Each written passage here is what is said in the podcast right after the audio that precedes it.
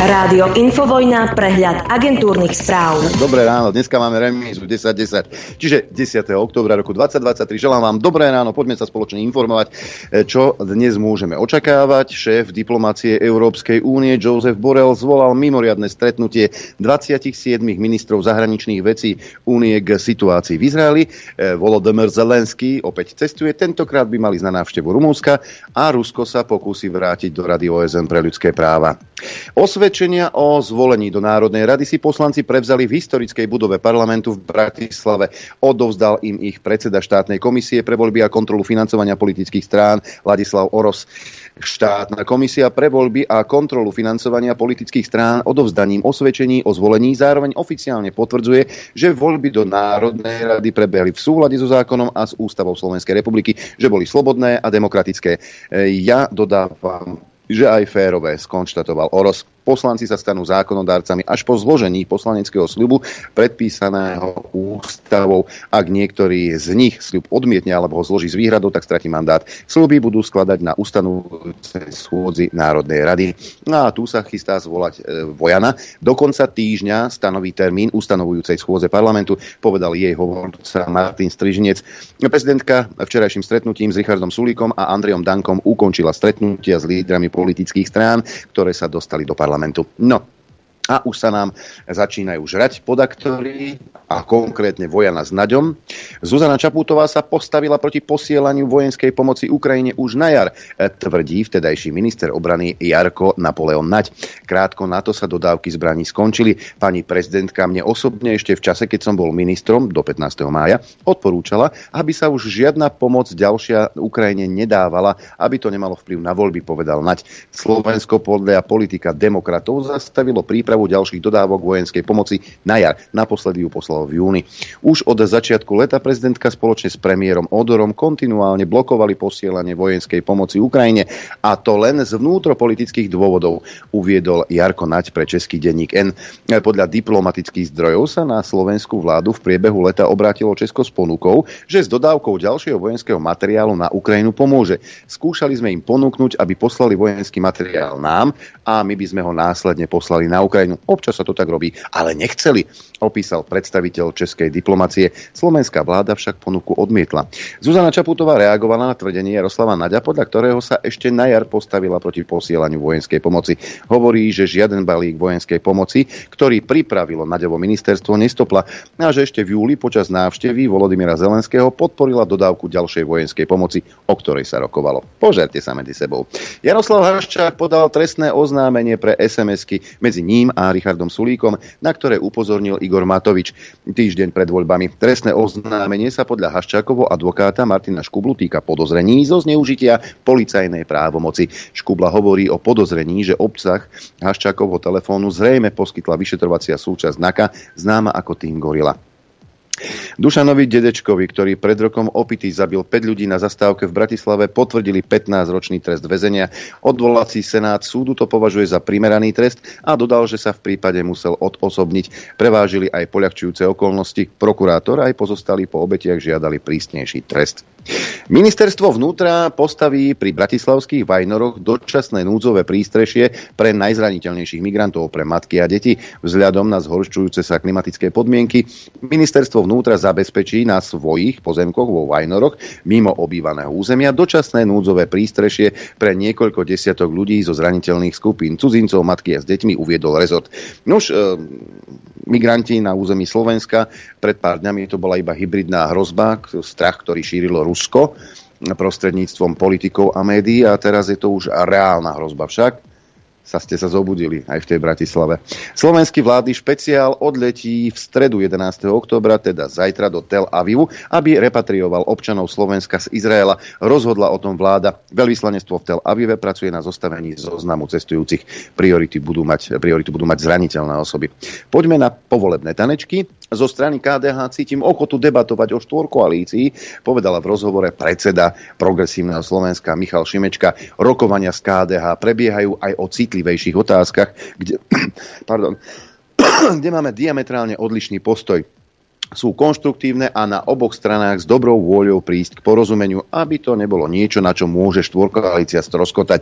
ká dé há Progresívne Slovensko, vy chcete zmiešať olej s vodou. Richard Sulík potvrdil, že Hlas žiadal za vstup do koalície ministerstvo vnútra a myslí si, že by mu to Progresívne Slovensko malo dať. Musíte dať Pelegrinimu ponuku, ktorá sa nedá odmietnúť, nebude ju chcieť odmietnúť, alebo sa mu bude odmietať ťažko tá, taká, takáto ponuka. Čo všetky ministerstvá mu ponúknite? Že sa vzdáte v parlamente, prospech, progresív, prospech Hlasu. Vy ste sa zbláznili. Statusy politikov es a es, že by progresívci mali ponúknuť Hlasu aj ministerstvo vnútra, Michala Šimečku prekvapili. Andrej Danko povedal, že sa pýtal Petra Pellegríneho, či sa už konečne rozhodol, či Hlas pôjde do vlády so Smerom alebo s pé es. Rokovania podľa Danka stále pokračujú a pokročili. Ak by pán Pellegrini definitívne prestal rokovať s pánom Šimečkom, rokovania by nám išli lepšie, povedal Danko. Dodal, že Slovenská národná strana nepodmienuje svoju účasť v koalícii žiadnou pozíciou. No a aj zo zahraničia sa ozvali k voľbám, tentokrát z Portugalska vstýčený prst. Po vylúčení Smeru už volá aj portugalský premiér Antonio Costa. Vyhlásil, že spolupráca s krajnou pravicou je pre socialistov červenou čiarou. Ak jeho socialistická strana nemôže zvažovať dohodu s krajne pravicovou stranou Čega, ani Fico by podľa neho nemal zvažovať koalíciu so Slovenskou národnou stranou. Hm, až takto to vidia. Poďme do zahraničia. Netanyahu vyhlásil, že izraelské letecké údery v Gaze sú len začiatkom operácií v boji proti Hamasu.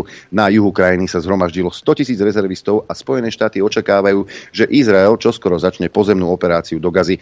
Armáda Izraela teraz zrejme chystá rozsiahlu operáciu v pásme Gazy, kde zatiaľ podniká len letecké údery a vykonáva totálnu blokádu oblasti, ktorá pre miestne dva milióny obyvateľov znamená zastavenie dodávok elektrického prúdu, paliva i tovarov z Izraela. Izraela.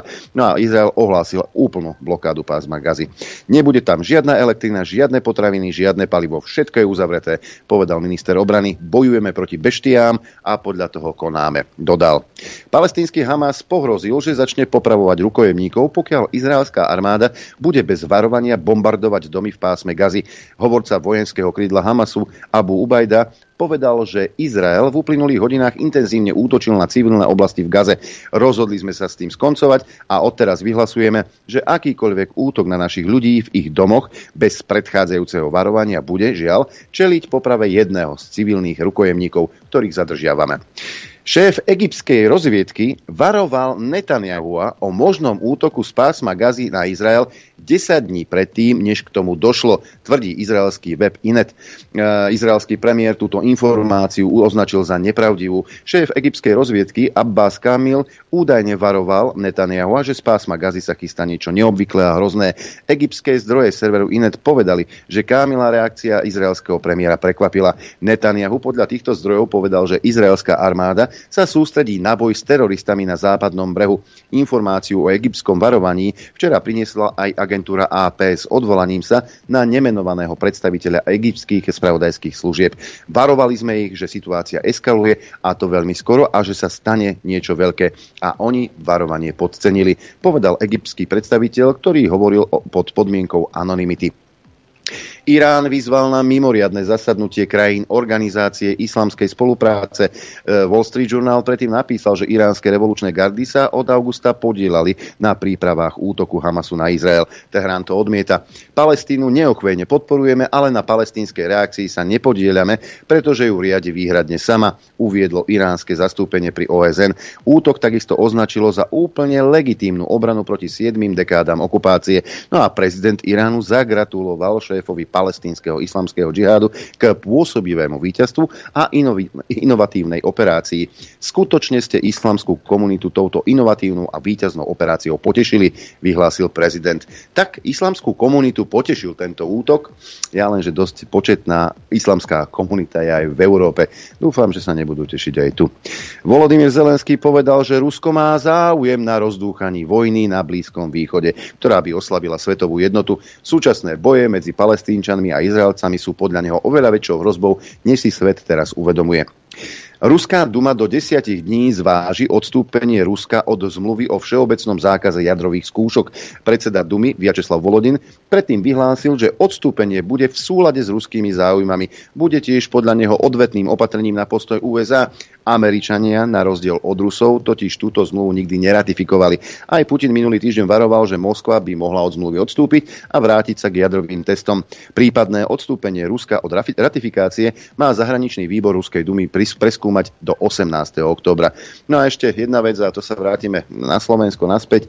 Večerné zemetrasenie, ktoré zasiahlo východné Slovensko, malo podľa predbežných informácií sílu takmer päť stupňov stupnice. Otrasy počas večerného zemetrasenia cítili ľudia na viacerých miestach východného Slovenska. Podľa vedcov mohlo ísť o najsilnejšie otrasy na našom území za posledných osemdesiat rokov. Zemetrasenie bolo cítiť na viacerých miestach v Prešovskom a Košickom kraji. Hlásené sú menšie škody na budovách. A čo bolo príčinou? No podľa mňa to len kameň zo srdca padol ľuďom na Slovensku, že takí dementi ako Naď, Heger či Dzurinda sa nedostali ku koritu a nebudú nám už ničiť životy. Predpoveď počasia. Aj k tomu sa v tejto chvíli dostávame. Počasie na Slovensku v týchto chvíľach. Takéto hmla je v Martíne, na Chopku a v Telgárte, prší v Prievidzi, v Žiari nad Hronom a v Senici a sem tam, kde to slnko vykúkne v Košiciach a v Kamenici nad Cirochou. V Bratislave dvanásť stupňov, takisto v Gabčíkove a Hurbanove, jedenásť v Nitre, v Piešťanoch desať, aj v Trenčine desať stupňov Celzia, štrnásť stupňov v Senici a v Kuchyni, len deväť v Prievidzi, v Žiari nad Hronom sedem celá päť stupňa, takmer desať v Dudinciach, šesť stupňov hlási Sliač, Martin sedem celá päť stupňa, osem stupňov v Žiline, ale aj v Liesku, tri stupne nad nulou na Chopku, osem stupňov v Lučenci, päť v Rožňave, štyri celá päť stupňa v Telgárte, päť stupňov v Poprade a na východe najteplejšie v Košiciach, v Trebišove a v Kamenici nad Cirochou, kde je sedem celá päť stupňa, takmer sedem v Tisínci, v Bardiove a v Prešove len šesť stupňov Celzia. No a čo sa týka predpovede na dnes, tak tá bude takáto. E, veľká, miestami zmenšená oblačnosť, ojedinele na západe a severe miestami slabý dážď alebo prehánky. E, najvyššia denná teplota vystúpi na jedenásť až šestnásť stupňov Celzia na západe, na Honte a Tekové okolo osemnásť. Teplota na horách vo výške tisícpäťsto metrov okolo sedem stupňov Celzia a nebude fúkať, len bez vetria alebo slabý vietor. Dopoludne na Infovojne s Adrianom. Aj s akčnou Peťkou je útorok, tak si ju poďme spoločne vyhodnotiť. Najprv si teda povieme, ako ste hlasovali. Pani Vašáriová, ktorá vás všetkých označuje za spodinu, lebo jednoducho ste spodina v jej očiach, lebo ste, lebo ste nie prozápadní a máte tú škaradu dé en á, ktorú vám treba vymeniť, tak tá sa umiestnila na treťom mieste. Budeme sa musieť pozrieť, koľko percent voličov vlastne fašistov alebo neofašistov, neonacistov získal Smer tou svojou kampaňou. Nakoľko, natoľko sa stotožnili s tým, vlastne, s tým hľadaním tých voličov medzi tými nesystémovými voličmi alebo dokonca vyslovene vyslovenou spodinou. Veronika It's Not Dead. Veronika Remišová je späť aj v akčnej Peťke. Tentokrát strieborná priečka. Budeme upozorňovať na kauzy, budeme tieto kauzy otvárať a budeme veriť, že ľudia sa už nikdy nedajú oklamať. Áno, ďalšou možnosťou je napríklad referendum o predčasných voľbách. No a víťazom sa stávajú voliči Oľana, teda voliči Matoviča, ktorí sa dožadujú svojej odmeny. To nám neide z hlavy, že prečo neostal náš, náš Matovič. Môžeme bojovať za neho, lebo on na, za nás bojuje. Každý mu veríme, lebo Fico, od, lebo Fico nám povedal, že budeme mať po chleba. Nám neide o tie päťsto eur. My chceme, že aby bolo dobre. Tá spokojná som, že dostanem toľko peňazí. Tak pravda, že čakáme na tie päťsto. Tak keď sľúbil, tak musí teraz dať. A budete víťazi volie práve vy. A víťazkou v našej dnešnej akčnej peťke je žena. Je z Ružomberka a my jej ideme v tejto chvíli telefonovať. Telefón už naštartovaný a voláme. Voláte sieti štvorka. A dobre. A čo teraz? Že voláme v tejto sieti. Neplatená reklama. No, dúfajme, že sa dotelefonujeme. Olga, dvíhaj telefón. Olga, Olga, Olga, dvíhaj telefón, pretože ti posielame osušku, ktorú si si vybrala. Ja viem, občas sa to nepodarí, ale ja sa vždy skontaktujem s dotyčným a oznámim mu, že teda... Prosím. Dobré ráno, Ružomberok, tu Šamorín. Pozdravujeme Olgu zo štúdia Juch. Dobré ránko. Dobré ráno. Sa veľmi, sa veľmi teším, že mi voláte. Hej, tešíte áno. sa? Ukážte ako. Uh-huh. To je veľmi. eh, Olga, ste víťazkou, vy ste boli vyžrebovaná, takže vám posielame tú osušku, takže šupšu potom niekde na pláž, ešte je celkom teplo, alebo no. potom treba využiť až v lete budúce, v budúcom roku, na alebo na plavádi. Na Liptove už asi nie, jedine dáte do teplých krajín. Niektoré sú až moc teplé teraz, tak radšej ostanem asi doma. Ďakujem vám veľmi pekne. Nie, za čo, ďakujeme za priazeň a, po- a pozdravujeme. A pozdravujem aj ja. Aj vás, aj vášho kolegu. Do Ďakujeme. Počutia. Do počutia. Tak, o týždeň môžem volať jednému z vás, pretože môžete sa opäť zapojiť do akčnej päťky. Opäť mám pripravených päť zvukov. Je to jednoduché. Stačí napísať mail na adresu á pé zavináč infovojna bodka bé zet. Dúfam, že som to povedal dostatočne pomaly. á pé ako akčná päťka zavináč infovojna bodka bé zet. No a do správy vás poprosím lepšie, do predmetu mi, mi napíšte číslo zvuku, za ktorý hlasujete, lepšie sa to ráta, a do správy vás poprosím krstné meno, telefónne číslo, aby som vedel, komu a kam mám telefonovať, komu dotyčnému výhercovi. No a do tej správy dopíšete aj štyri možnosti, teda si môžete vybrať, čím chcete byť odmenení. Bude to A, možnosť prístupu k telke trojmesačný, možnosť B, tričko, možnosť C, vankúš a možnosť D, osuška. Olga si vybrala osušku. Tak, poďme na tú akčnú peťku. Hlasujeme do pondelka, do osemnásť nula nula. E- Tentokrát, a myslím, že to jak premiérovo, pán Uhrík je v tejto akčnej peťke. Z Banderu urobil Banderasa. Adolf Hitler uh, bol zlo. Tak je to čierno-biele, alebo nie je to čierno-biele. Tak keď bojujete proti nacizmu, tak tá situácia je pomerne čierno-biela. Samozrejme, tam to nie. No a Jozef Tiso bol jeho spojencom. Ale takisto bol aj Horthy, alebo bol aj Banderas. Aj Banderas. Zvuk číslo dva, Boris Kollár, ešte posúvam... Uh, po predchádzajúcich voľbách, keď sa stal predsedom parlamentu, tak zo svojej morálky alebo zo svojho konania nechcel zľaviť nejako. Ani keď bol predseda parlamentu. Jednoducho bude tie bavy obháňať a bude. Ja som Boris Kollár. No, čo myslíte, že teraz... No však dobre, ale to znamená, že prestane mať baby? No v žiadnom prípade, pani redaktorka, no to v žiadnom prípade. To už by sa neboli, aha.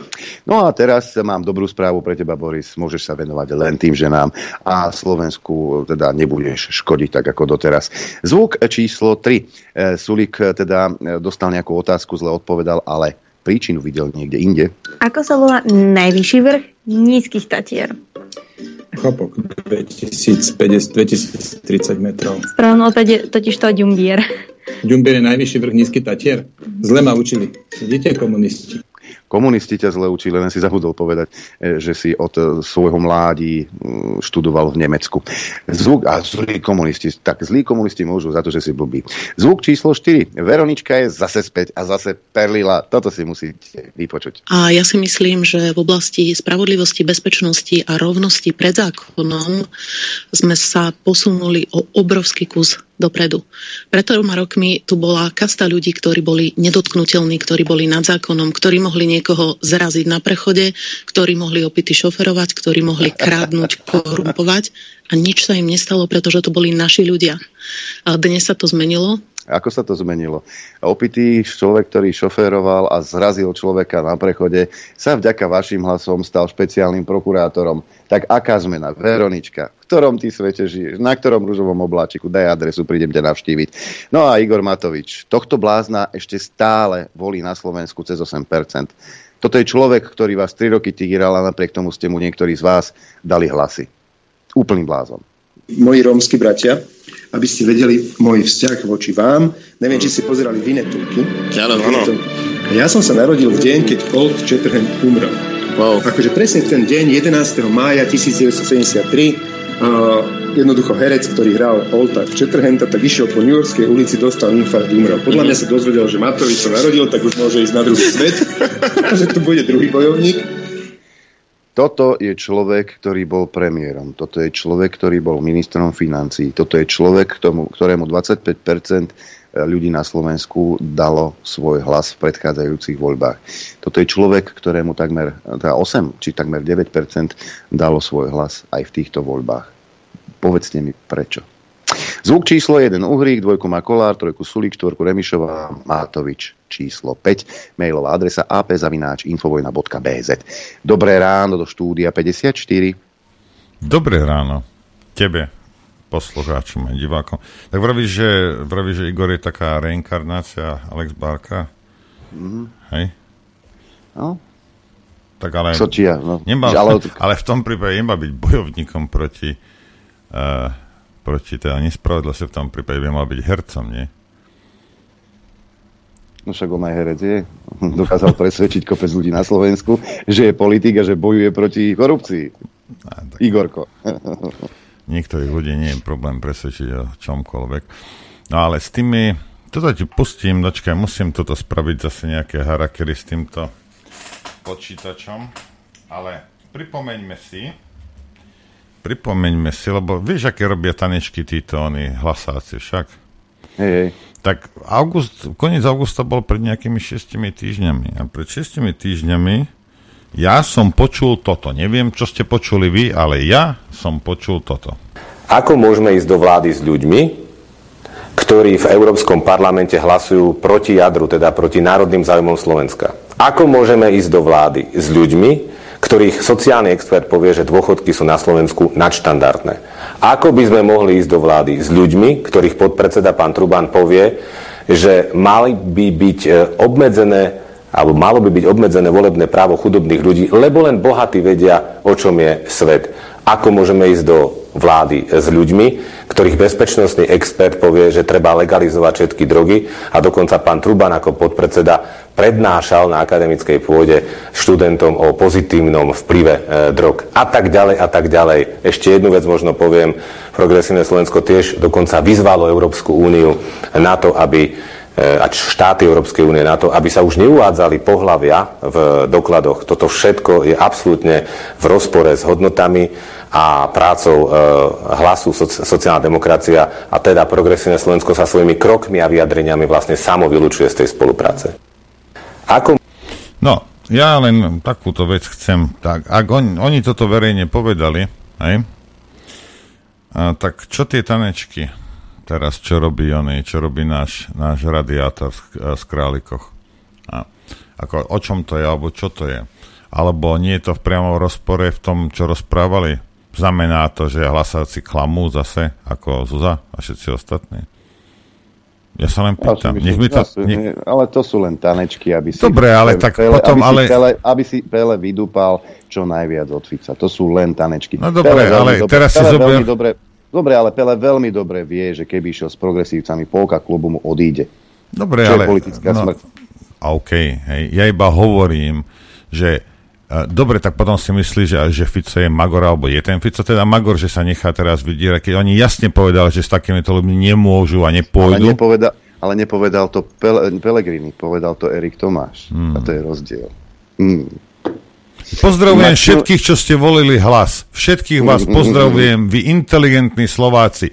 Tri a pol roka som vás upozorňoval na túto bandu. Hej. A keď sa aj dohodnú s tým smerom, uvidíte tie caviky, č- uvidíte, čo, budú, čo bude ten Pellegrini, táto hysterka jedna, čo bude vyvádzať za celý čas. Hej. Hej, pretože Pellegrini dlhodobo hovoril, že on nevylučuje Progresívne Slovensko. On, on dokonca, on si nevedel predstaviť, ako bude sedieť v jednej, že vlastne dvaja bývalí premiéri nemôžu byť sedieť v jednej vláde, čím vlastne hovoril o tom, že s Ficom nechce ísť. No a potom Erik Tomáš zase vypustí toto. Čiže aj tak, aj tak, víš. Ani z voza, ani na voz. A takto klamali svojich voličov.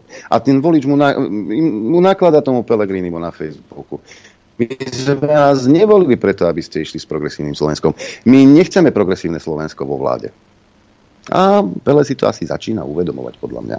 Možno mu to aj Erik Tomáš povedal. Neviem, či chce hrať nejakú herečku, aký on je, aký, aby, bol pre všetky, aby bol pre všetkých dobrý, a aby aj médiá ľúbili. Však, ja aj Bože, však ten Peťko s tým Progresívnym Slovenskom aj by chcel ísť, ale sa to nedalo. Skrátka chce byť za pekného. Peťko, poviem ti jedno tajomstvo. Nevyhovieš nikdy všetkým. Vyhovieš len jednej skupine ľudí a otázne je, ktorú si vyberieš. Už to jeho bývalý predseda skúšal raz. Sedieť na osemnástich stoličkách a potom padol na zadok, lebo niekto mu to vytrhol z podzadku. Takže e, nie je tak, buď si jasný, alebo nie si jasný. No, tak, ale čo už s ním. No. Ja, jasný v jednom je. V jednom jasný je. Pred, je pred prestávkou ti teraz e, prečítam, Adrianko, niečo, čo si nevedel. Nikto to nevedel. Nikto. Ani docenti práv, ale pán Kubina, ktorý je najlepší právnik po Baránkovi, či jak sa volá, ba- Baránik. Alois Baránik, Baránik, pozor. Baránikovi. Aj za tými bude smutno. Druhý najlepší právnik, Baránik. Nie je na Slovensku, ale v mliečnej dráhe. Hej. Minimálne v Toronte. Hovorí, že odpočúvania vyšetrovateľov Národnej kriminálnej agentúry známych ako Čurilovci bolo vykonané v rozpore s trestným poriadkom. Uh. Povedal Kubina. Asi to bude Asi to bude pravda. No a k tomuto, k tomu dedečku, ja som to nesledoval nejak. On za jeden, za jeden ľudský život mu dali tri roky, hej? Hej, hej, hej. E, tam generálne... Ročka, keby to... zabil jedného, tak dostane tri roky. Abo ako to je? Ako, ako, ako to vychádza? Prečo to není tak, ako to urobil on? No, no ten Daniel. Vieš. Ten nedostal nič. No. Teda nemusím naplať, no však podmienku. podmienku. Tak mohli aj dedečkovi dať pätnásť rokov podmienky, nie? A urobiť, urobiť z neho špeciálneho prokurátora a neviem čo ešte. Ministra vnútra. Šéfa dopravákov v Bratislave mohol robiť. Napríklad, hej. hej. Bola, bola, bola tam požiadavka generálneho prokurátora Žilinku, že ten trest sa bol mierny. A súd nakoniec povedal, že sú tam poľahčujúce okolnosti a ten pätnásťročný trest mu potvrdili. Čo je poľahčujúca uh, okolnosť, keď ožratý si sa dnes nebol, nebol, nebol trestaný, bol zamestnaný, také tie prkotiny, akože v živote nebol trestaný a toto a toto, a že to sú poľahčujúce okolnosti. Čo mňa prekvapilo, že keď som si prečítal, že s najnižším stupňom stráženia, to znamená, že na víkendy bude chodiť domov, keď bude počúvať, poslúchať. Takže ide do pioniarského tábora, nie do basy. Ale na pätnásť rokov. Hmm. No dobre, poďme si zahrať. Nejak to, nejak to budem musieť stráviť aj ja. Chcete vedieť pravdu? My tiež. My tiež. Počúvajte Rádio Infovojna. Dobré ránko prajem. No dobre. Dobré no, ráno dobre. Aj tebe. Púšťal, púšťal si video Erika Tomáša a túto Ondrej mi poslal hneď mail, že nielen Erik Tomáš sa vyhraňoval z Hlasu voči progresívnemu Slovensku, ale aj budúci možný minister vnútra Matúšu Eštok niekoľko videí pred voľbami mm. dal do placu o tom, aké je bakané progresívne Slovensko. Možno nepočúva tých svojich, Peter Pellegrini, neviem. Aha.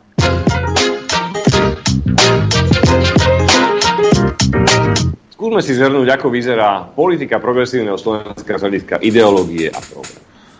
dé en á progresívneho Slovenska je ako pilier politiky zadefinovaná nezmyselná gender ideológia.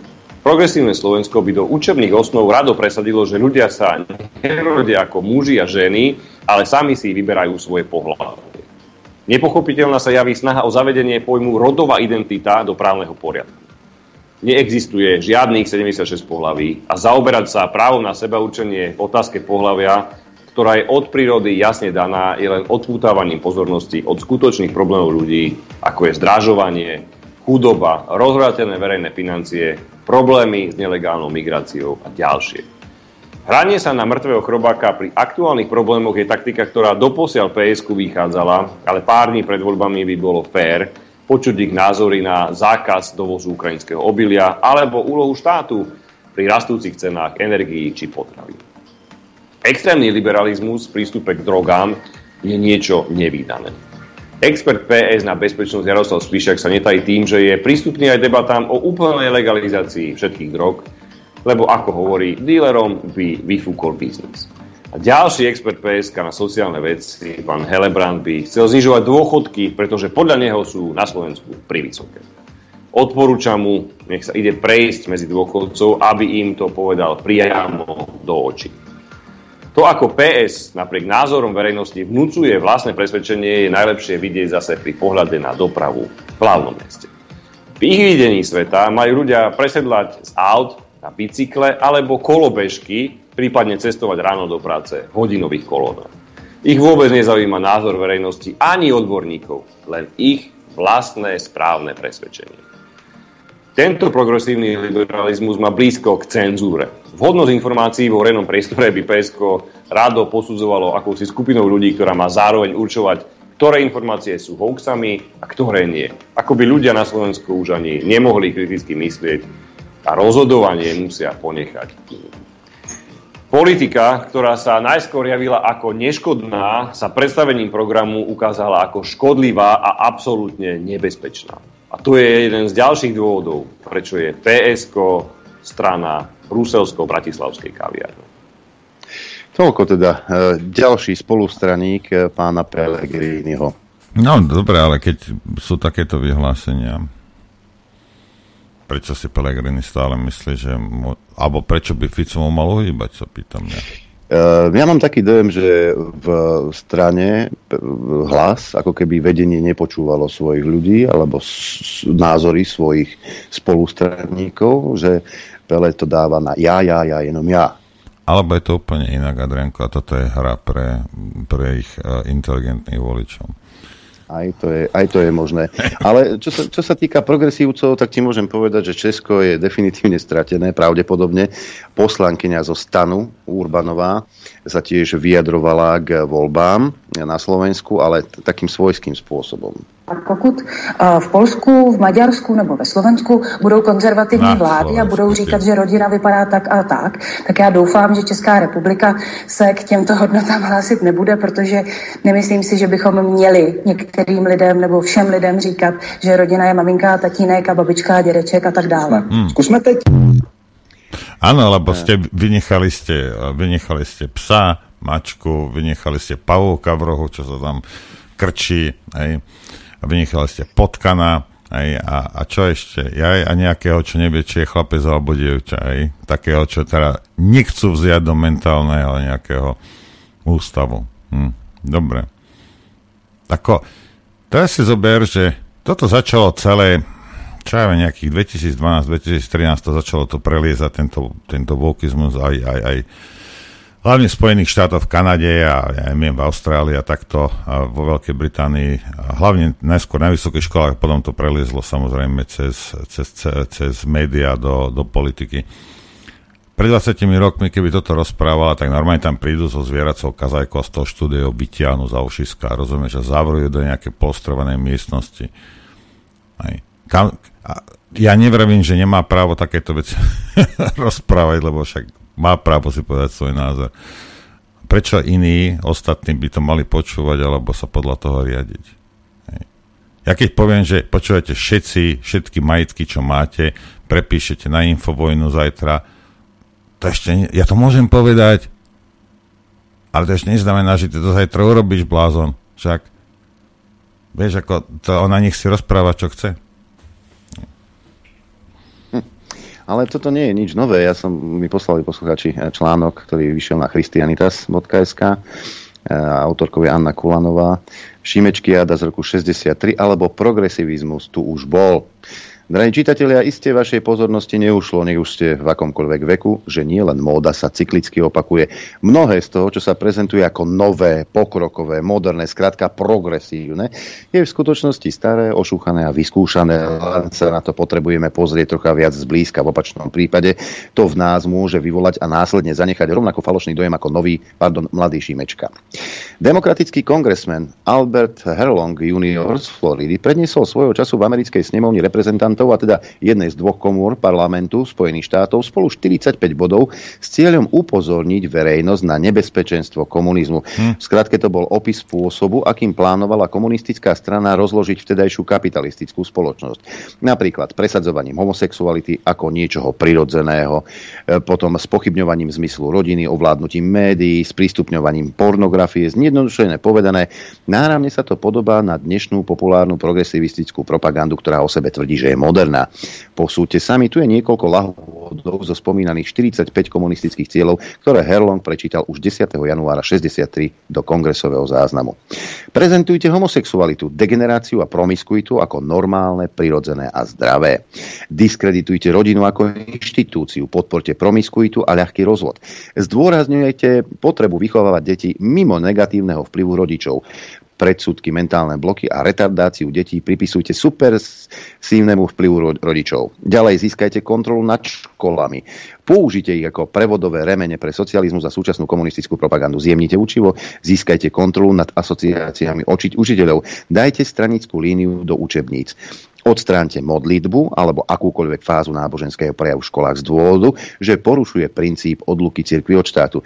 Získajte kontrolu nad všetkými študentskými novinami. Využite študentské nepokoje na podnecovanie verejných protest, protestov proti programom alebo organizáciám, ktoré sú pod komunistickým útokom. Infiltrujte sa do tlače. Získajte kontrolu nad zadaniami hodnotenia kníh, písaní údov, úvodníkov, strategickými pozíciami. Ďalej odstránte všetky zákony upravujúce obscénnosť tým, že ich nazvete cenzúrou a porušením slobody prejavu a slobody tlače. Zničte kultúrne normy morálky propagáciou pornografie a obscennosti v knihách, časopisoch, filmoch, rádiu či televízii. Získajte kontrolu nad kľúčovými pozíciami v rádiách, televízii, filmoch a médiách. Kontrolujte kritikov umenia a riaditeľov múzeí. Naším plánom je propagovať škaredé, odpudivé, nezmyselné umenie. Pokračujte v diskreditácii americkej kultúry, degradovaním všetkých foriem umeleckého vyjadrenia. Americkej komunistickej bunke bude, bolo povedané, aby odstránila všetky dobré sochy z parkov a budov, na ich miesto umiestnila neforemné, trápne a nezmyselné formy. Infiltrujte sa do cirkví a nahradte zjavené náboženstvo sociálnym náboženstvom. Diskreditujte Bibliu a zdôraznite potrebu intelektuálnej zrelosti, ktorá nepotrebuje náboženskú barličku. Diskreditujte otcov zakladateľov. Predstavte ich ako sebeckých aristokratov, ktorí sa nezaujímali o obyčajného človeka. Podporte akékoľvek socialistické hnutie, ktoré poskytne centralizovanú kontrolu nad akoukoľvek časťou kultúry, vzdelávanie, sociálnej agentúry, programy sociálnej starostlivosti, kliniky duševného zdravia a tak ďalej. Infiltrujte a ovládnite viaceré odborové hnutia. Infiltrujte a získajte kontrolu nad veľkým biznisom. Preneste niektoré právomoci zatýkania z polície na sociálne agentúry. Zaobchádzajte so všetkými problémami správania ako s psychiatrickými poruchami, ktorým nikto okrem psychiatrov nemôže rozumieť alebo ich liečiť. Ovládnite psychiatrickú profesiu a používate zákony o duševnom zdraví ako prostriedok na získanie donúcovacej kontroly nad tými, ktorí oponujú komunistickým cieľom. Vytvárajte dojem, že násilie a vzbúra sú legitívne aspekty americkej tradície, že študenti a špeciálne záujmové skupiny by mali povstať a použiť zjednotenú silu na riešenie ekonomických, politických alebo sociálnych problémov. No a propagujte O S N ako jedinú nádej pre ľudstvo, možno aj V H O. Ak sa prepíše jeho charta, požadujte, aby bola zriadená ako celosvetová vláda s vlastnými nezávislými ozbrojenými silami. Niektorí komunistickí vodcovia veria, že svet môže byť ovládnutý tak ľahko O S N ako Moskvou. Toto odznelo už v šesťdesiatom treťom, ale nepripomína vám to niečo? Cirkev, homosexualita, degenerácia. Títo to ešte vylepšili na sedemdesiatdeväť pohlaví, však áno. Ale toto tu, to, to, to už raz bolo. A myslím si, a pamätám si, že práve tento prejav a t- tieto body sa na Infovojne preberali už pred šiestimi či siedmimi rokmi. Toto je... Áno, však dobre, toto bolo, toto boli títo...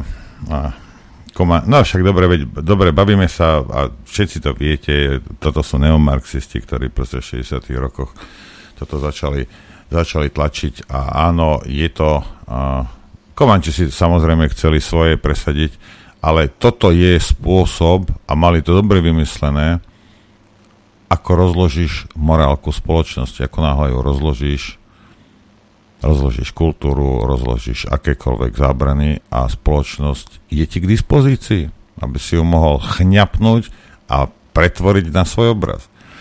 Hej. Takže áno, toto niže nie je žiadna novinka, čo títo ľudia, čo títo ľudia robia. Ale mnohým to, mnohým to nedochádza. Ale bavili sme sa o tomto pred mnohými rokmi. Že toto je tá, toto je tá ich stratégia. A ona funguje Aj. celkom. Ako zase musíte uznať, že funguje. Vidíte, osemnásť percent ľudí zblbli na Slovensku doslova, lebo, ale ja si dovolím tvrdiť, že z tých osemnásť percent drvivá väčšina ani netuší, čo má progresívne Slovensko v programe. Možno by sa zobudili až potom, keby progresívci vám stiahajú na deti. A rôzne úchylnosti by zaviedli do škôl, ako sa ohmatkávať v materských škôlkach. Ale že však to nie je pravda, to sa nedie. To sa už deje na západe. Len tak mimochodom. By ste sa zobudili asi potom, keby vám nejaké drag queen chodili, chodili čítať rozprávky do škôl alebo do škôlok. Potom by ste sa zobudili. A že a, toto, toto je to, to, čo oni chceli? ale my sme chceli lepšiu budúcnosť. No tak to ste chceli aj pri Zuzane Čaputovej. A tá je práve zo stajne Progresívneho Slovenska. Bola podpredsedničkou Progresívneho Slovenska a stále sa chová ako podpredsednička Progresívneho Slovenska. Aj keď tvrdí, že je nadstranícka a že je prezidentkou všetkých ľudí. Počas štyri, štyroch rokov aj nejakých pár mesiacov ukázala, že to tak nie je. Ale môže to tvrdiť samozrejme, lebo si to myslí, ale nie je to tak. A toto sú ľudia, ktorí vám chcú priniesť to moderno, tie západné hodnoty. Niekto sa pokúšal zhodnotiť ich volebný program a hovorí, že to je ešte horšie ako v západnej Európe. Že tí úplne vedú v týchto hlúpostiach, ktoré sa k nám zo západu dostávajú. A chudáci sú nešťastní z toho, že tí Slováci sú také konzervy s tým pokazeným dé en á. Však pán Vašečka, však pán Šimečka starší, postsedliaci a podobne, lebo my nechápeme to dobro, ktoré nám chce priniesť tá západná dobrá e, kultúra. To už nie je kultúra, to je dekadencia najhrubšieho zrna. Dobre, treba tu uviesť veci na pravú mieru. Toto nie je západná kultúra. Oni západnú kultúru zakilovali, zabili ju, zničili ju. Hej. Západná kultúra nebola... Preboha živého, však Magna Cartu sme dostali od Angličanov. Hej. Ako nebola... Veď pozrite sa na históriu, pozrite sa na kultúru. Hej. Toto nie je západná kultúra. Toto je bolševická, neomarxistická vec, ktorá má rozložiť spoločnosť. Veľmi dobre sa uchytila pri týchto západných krajinách, pretože na rozdiel od nás nemali tú skúsenosť. My ju máme. A to je celé. A niektorí ľudia, to je možno aj väčšina na Slovensku, si to dokáže prepojiť. Hej? Ako to je celé. Tam, ale západná kultúra nie je. Teraz možno je to, stalo sa to západnou kultúrou. A tak my by sme mali robiť všetko, preto by sa to nestalo našou kultúrou. Táto dekadencia, toto je na rozložení, toto nie je teraz, že ja neviem, proste aj tvoja žena chce červené auto a krucinál majú vonom, u dílera majú iba modré a, a neviem, a zelené auta. Hej. A že sa naučíš s tým žiť, toto nie je o tom. Hej. Toto nie je, že niečo iba bude inak, hej, že doteraz jazdíme na pravej strane, budem jazdiť na ľavej strane. Nie, toto je, toto je na rozbitie. Rozumiete, lebo toto, čo oni presadzujú, keby sa to, aby to vidíte v západnej Európe, ono to, ono to nemá udržateľnosť v sebe. Tu nevymieňate jedno staré, dobré za niečo nové, lepšie. To, to nové, lepšie nie je nové, lepšie. To je len spôsob na zničenie toho starého. Toto nie je výmena. Hej? Toto je len proste zničenie toho starého. Hej? Oni to... ten nástroj, alebo tie nástroje, ktoré používajú na zničenie tej starej kultúry,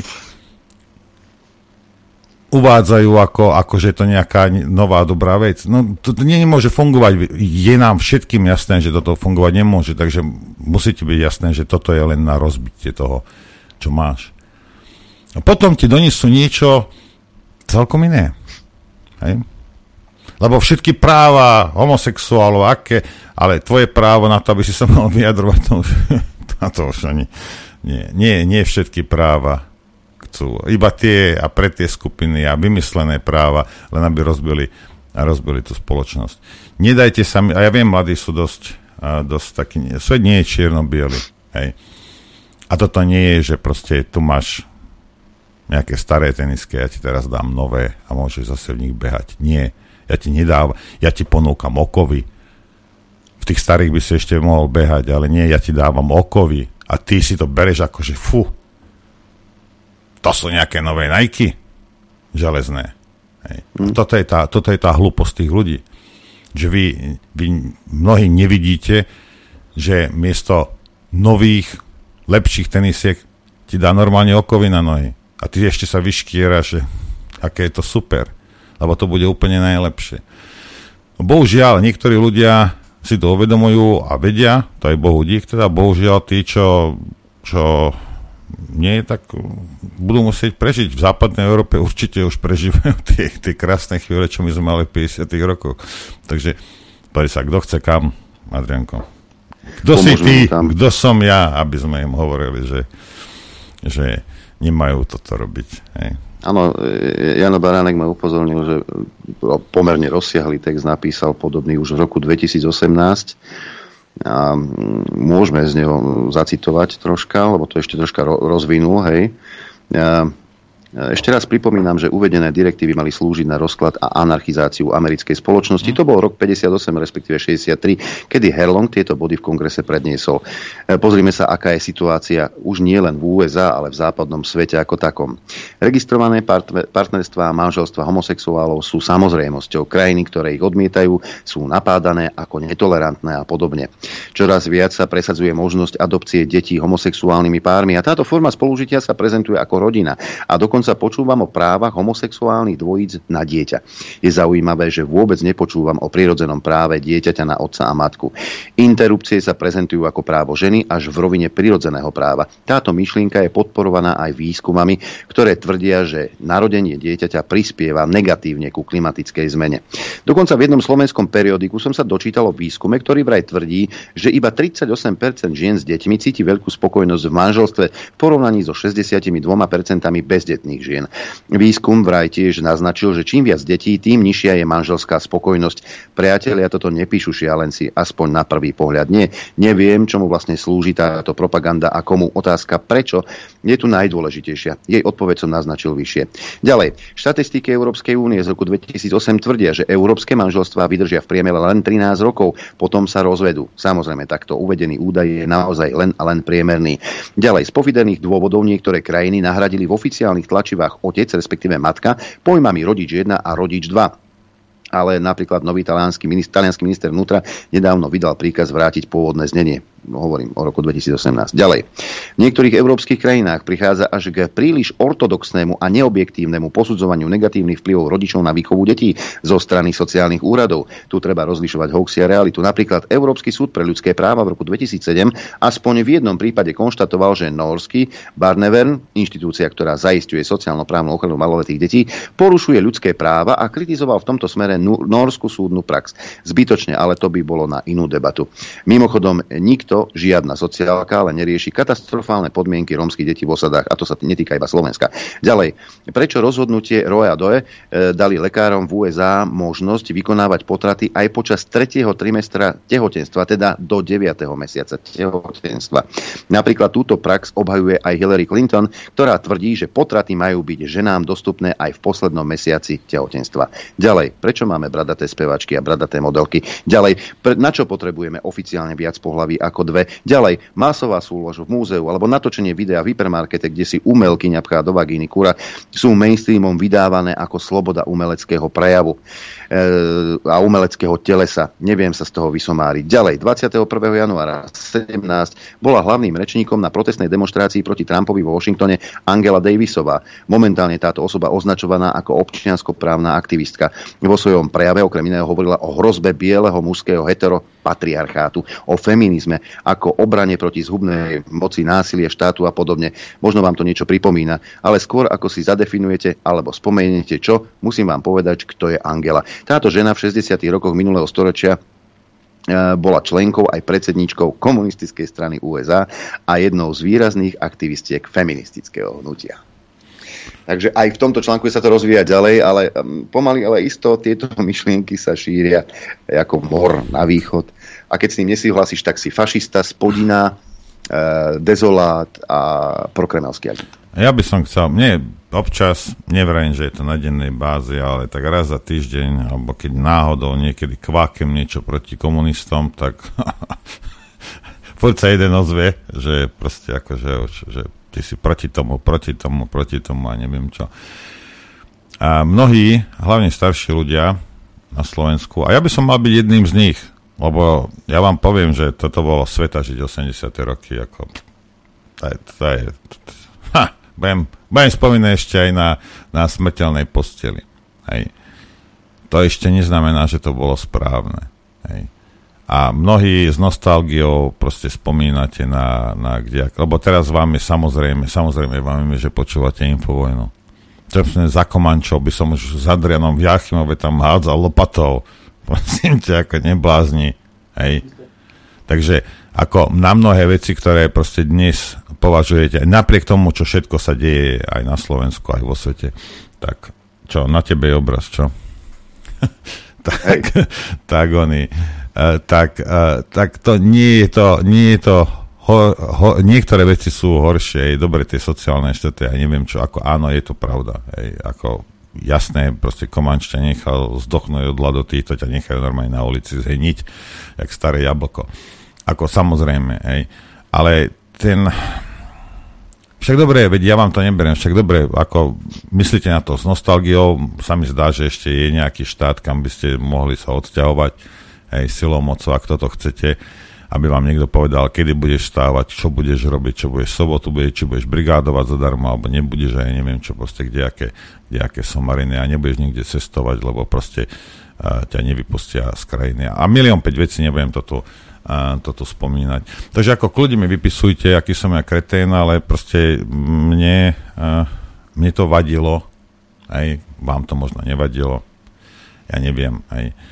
Ale vidíte, že táto, táto bolševická mašinéria, ona sa prezliekla v tých šesťdesiatych rokoch, proste na tých vysokých školách, v Spojených štátoch hlavne, a, a ono, to, ono to stále, proste stále to funguje. Aj. Stále to funguje. A títo, títo neomarxisti nemajú za cieľ nastoliť socializmus opäť na Slovensku. Oni majú za cieľ bez akéhokoľvek a, svetonázoru ťa rozbiť jak starý chliev. Tvoj štát, tvoj národ, proste tvoje inštitúcie, hej, právny štát, čokoľvek, tvoju kultúru, tvoju históriu. Toto je ich jediný cieľ. Rozbiť to na maderu. Ani ti neponúkajú socializmus. Hej. Ak by si si náhodou niekto, ak niekto zo starších ich chcel voliť alebo čo. Neponúkajú nič, ponúkajú iba deštrukciu. Ponúka ti iba okovy, žiadne tenisky. Zabudni na to. Bosí v okovách. A keď ty vidíš, že si bosí a máš nasadené okovy a bereš to ako, že máš nové Nike, fajn. Ja ti to brať nebudem. Ale zbytočne mi vypisuješ, lebo mne asi ťažko, ťažko zmeníš, zmeníš môj názor. Ja som zažil, polku života som žil v západných krajinách, viem, aké to tam je, viem, ako to funguje, viem, akým spôsobom sa to celé začalo meniť. Hej. Ja si pamätám Spojené štáty, deväťdesiaty ôsmy deväťdesiaty deviaty rok, keď galón benzínu stal deväťdesiatdeväť centov, hej, keď proste všetko bolo lacné, nerobil iba ten, kto nechcel a všetko fungovalo. Hej. Pozrite sa na to, čo urobili za dvadsať, dvadsaťpäť rokov. Hej. Čo urobili s tým štátom. Hej. Ja neviem, že to tam bolo bezpečné, alebo niečo, stali sa veci, ja neviem čo, ale, ale to, čo sa tam teraz deje, pozrite sa na San Francisco, na, na el ej, na Chicago, New York. Veď choďte tam na týždeň, na dva, poprechádzajte sa tadiaľ. Veď nie je problém. A povedzte mi, či to chcete, lebo tam je to, čo tu nám chystá progresívne Slovensko. A ak ti to vyhovuje, tak ti poviem jednu vec. Zostaň tam. My to na Slovensku nechceme. Dokonca francúzske tajné služby už hovoria, že v roku dvadsať dvadsaťštyri môžu byť, môžu narastať útoky islamských teroristov. Chcete to? Hm? Tuto, keďže sme retroaktívni, taký, nie že retroaktívni, ale taký, že aktívni, že, taký, že hneď teda niečo opravíme, tak opravíme. Vraj už sa Pele vyjadril. Poslali mi poslucháči, tak Peťko vraj teda sa vyjadril k tej koalícii s progresívnym Slovenskom. Tak si ho vypočujme. Nepočul som to ešte. Pomaly každý deň, na každej jednej tlačovej konferencii a skoro v každej politickej televíznej diskusii počúvam, že Hlas chce vytvoriť údajne povolebnú koalíciu so stranami es a es a pé es. Priatelia, ja poviem to naozaj raz a navždy. Pozorne ma počúvajte. Ak niekto nájde v histórii výrok, v ktorom ja alebo Hlas tvrdí, že chystá vytvoriť povolebnú koalíciu so stranami es a es a pé es, tak dostane výhru, ktoré sa ja zaväzujem prísmu pokosiť mojou vyžínačkou záhradu bez ohľadu na to, aká je veľká. A ak takýto výrok nikto nenájde, tak sa len potvrdia naše slová, ktoré tvrdíme od začiatku, že je to len a len bohapusté klamstvo. Priatelia, Hlas pôjde vlastnou cestou. Slovensko sa už nemôže vrátiť naspäť. Slovensko musí pozerať dopredu. A my budeme robiť všetko preto, aby sme mu dali víziu a ponúkli lepší život pre ľudí na Slovensku. A hádam si, nemyslíte, že by sme boli takí amatéri, že by sme sa spájali so stranami, ktoré sú zodpovedné za dnešný marazmus a chaos, ktorý na Slovensku vládne. Už len otázne. A toto to je povedalo. Staršie, ale toto nie, to, no, veď práve. Toto nie je tak nové. No dobre, tak prečo som teda stretával s týmito? Ja ti nevím, Karle. Ja, no, ja, ja, ja podri sa, zase už, po, už porušujem to, čo, čo vlastné zásady. Ne, nejdem špekulovať, ne, nech si robia, čo chcú. Uvidíme, čo z nich vypadne a potom uh, sa treba pozerať na to, čo budú robiť. Hej. Keďže sme občas aj zábavná relácia, tak sa te teraz pokúsim troška pobaviť. Môžem? No skús to, čo to urobí so mnou. Posledná vec. Čo bude robiť Štefan Hamran po voľbách, ak sa vráti k moci Robert? Bude konečne žiť svoj spoločenský život, bude sa venovať svojej rodine, bude viac športovať a bude držať palce tej našej krehkej demokracie a tomu, aby kolegovia v budúcnosti dotiahli do úspešného konca to, aby tu fungoval právny štát, lebo podľa mňa bez neho sa táto naša spoločnosť nebude rozvíjať. Či, čiže platí, že dobrovoľne odídete z funkcie? Ja som to už povedal, a neviem, či nie u vás do okolností, že môj mentálny svet a mentálny svet bývalého trojnásobného premiéra je nezlučiteľný, sú natoľko od seba vzdialené, že neviem si predstaviť, ja ani že neviem predstaviť, nebudem fungovať na poste policajného prezidenta v časoch, keď túto krajinu bude správovať človek za vlády, ktorého sa zavraždil novinár Ján Kuciak a jeho... To asi stačí. Počúvaj, čo tí dvaja radiátory pre tepláňom? Nie, toto to, to, to je iné predsa. Aj to, to bolo za Ficovej vlády. Nie, že by som teraz bránil Fica, ale tak keď povieš A, povedz aj B, lebo vyzeráš ako debil, ktorý má aj si, môj zlatý.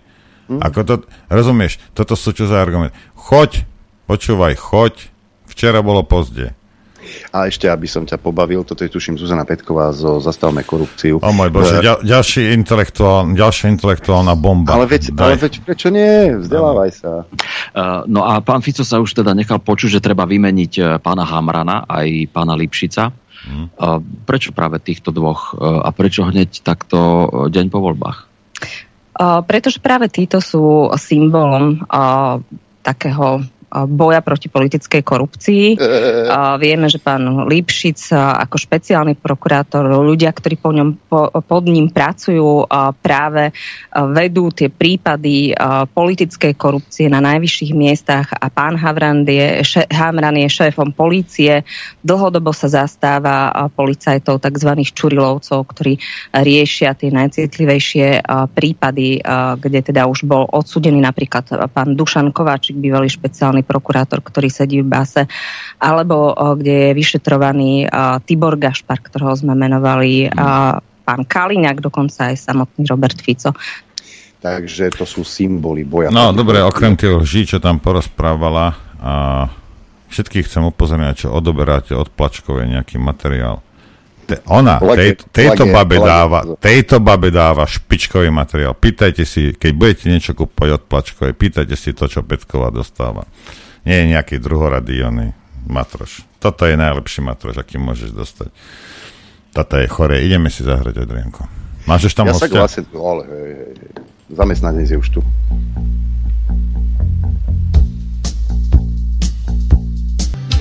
Chcete vedieť pravdu? My tiež. My tiež. Počúvajte Rádio Infovojna. Dobré ráno. Dobré ráno, haló, prajem. Haló. Tu som, tu som.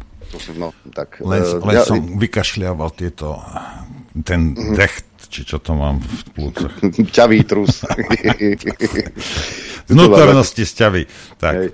Toto mám takú správu. Učiteľ v Berlíne chcel žiakom zabrániť v oslave Hamasu, dostal kopanec do brucha. Školská správa vyhlásila, že oslavy teroristických útokov v Izraeli nehodlá na školách tolerovať, vyšetrujú správanie žiakov aj učiteľa. Spor vyvolal príchod štrnásťročného žiaka, ktorý sa zahalil do palestínskej vlajky v reakcii na útok Hamasu na Izrael. Samozrejme, správa neuvádza, či to bol naozaj etnický Nemec. Však áno. Však áno.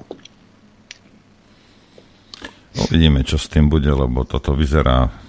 A nechcem konšpirovať, ale vyzerá to veľmi, veľmi podozrivo. A aby, aby sme sa nedoz... Podrite sa, Mossad, em i šesť a sí aj aj, že by takto zlyhali je Pozri, veľmi nepravdepodobné, tajná... tak povedzme, že je to veľmi hej. nepravdepodobné. Egyptská tajná služba varovala Netanyahu desať dní predtým. Hej. Tí to vedeli, Izraelci to nevedeli.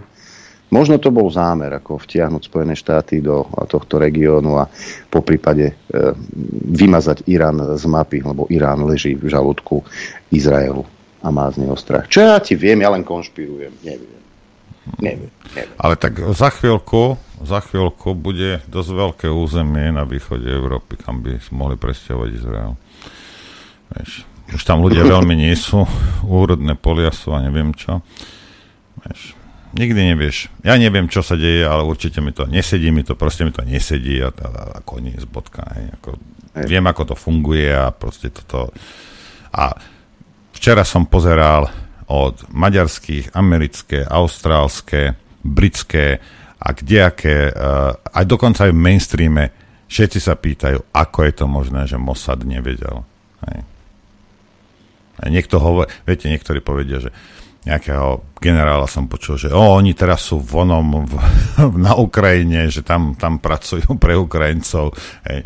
Ale ako, pozrite sa, Keď, keď, keď sedíte, sedíte nad, nad nejakým plameňom, čo tá, tá oblasť je, tak vždy, vždy tam máte niekoho, aby to, aby to nejakým spôsobom strážil. Takže ne, mne to proste nesedí, to je celé. Hej, môžem sa myliť, môžem, uh, ja neviem, hej, môžeme povedať, že dobre, Židia sa vykašľajú na vlastnú existenciu a bezpečnosť, čo je veľmi, veľmi nepravdepodobné. Hej. Tak toľko k tomu. Nebudeme, tak, poďme, nebudeme sa po, dohadovať. Hej, poď, poďme naspäť na Slovensko radšej. Tu sme doma. Tu budeme riešiť veci a ja mám štúdiu oproti sebe nášho nového zamestnanca. Sa smeje. Ale staronového. Staronového zamestnanca, teda potvrdeného zamestnanca. Dobré ráno, pán Taraba. Dobré ráno, pán Taraba v štúdiu. Poslucháčom aj vám ďakujem za pozvanie. No čo, pán poslanec? Ako, ako, čo, ako sa vám... Čo, čo, čo vravíte na to, na to že, že deviati ste tam takí oni? Iní. Iní. No, ja si myslím, viete, lebo toto, toto sa na Slovensku ešte nestalo. Neviem, prečo sa to stalo, ale stalo sa to.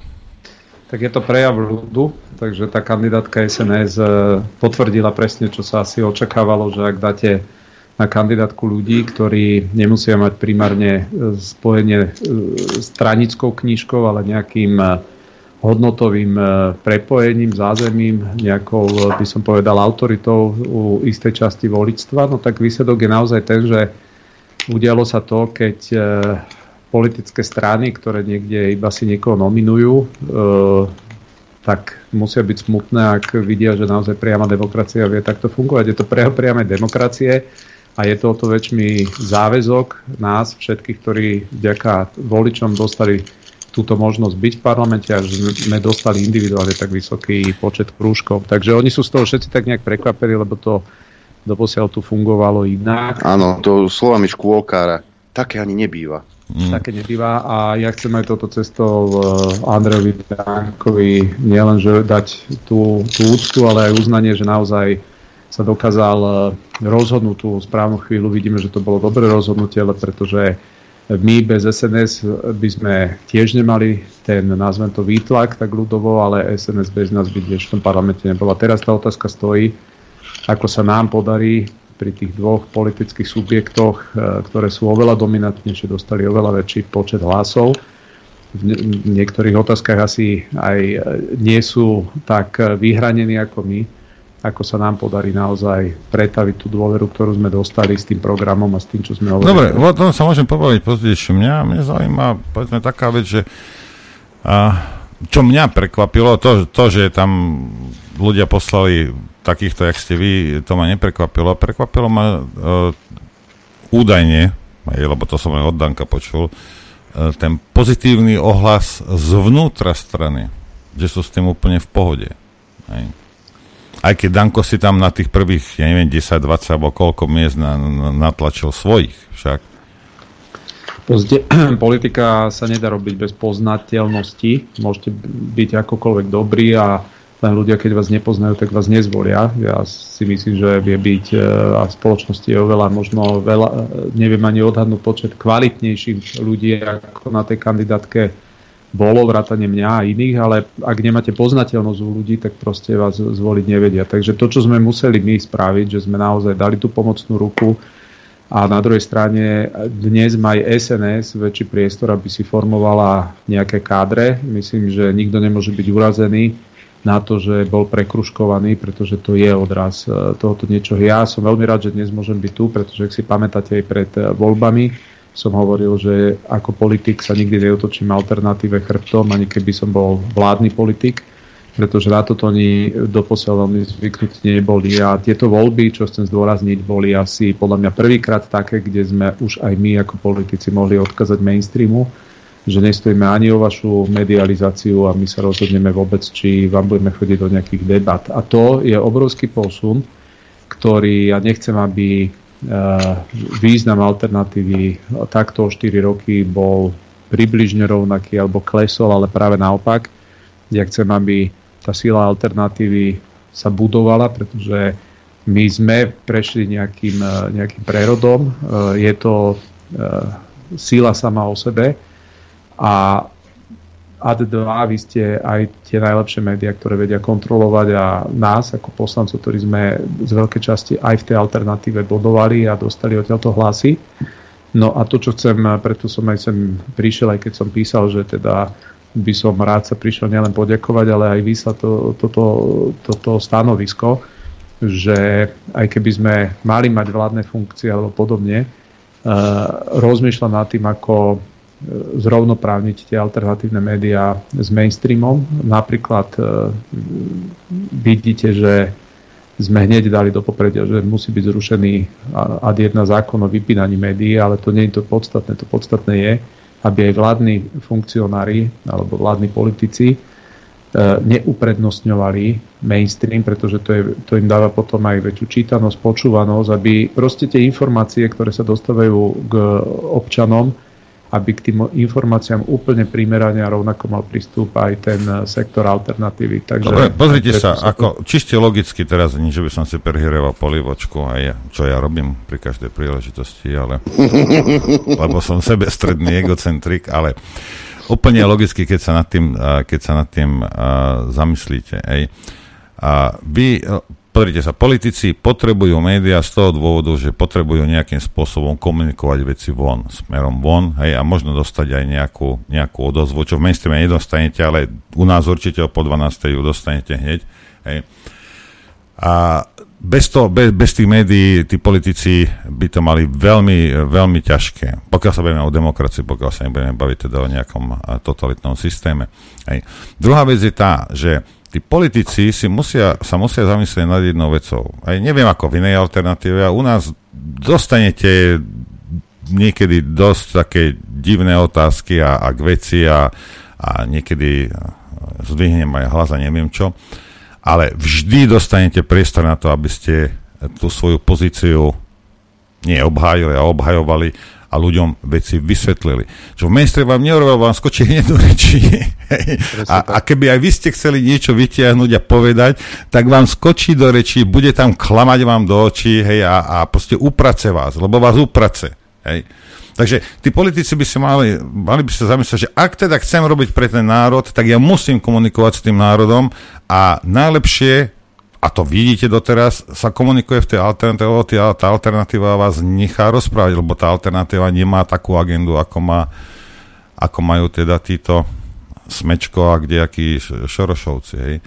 Takže o to ide. A naša, ako my máme agendu, ale tá agenda sú Slováci a, a občania Slovenskej republiky.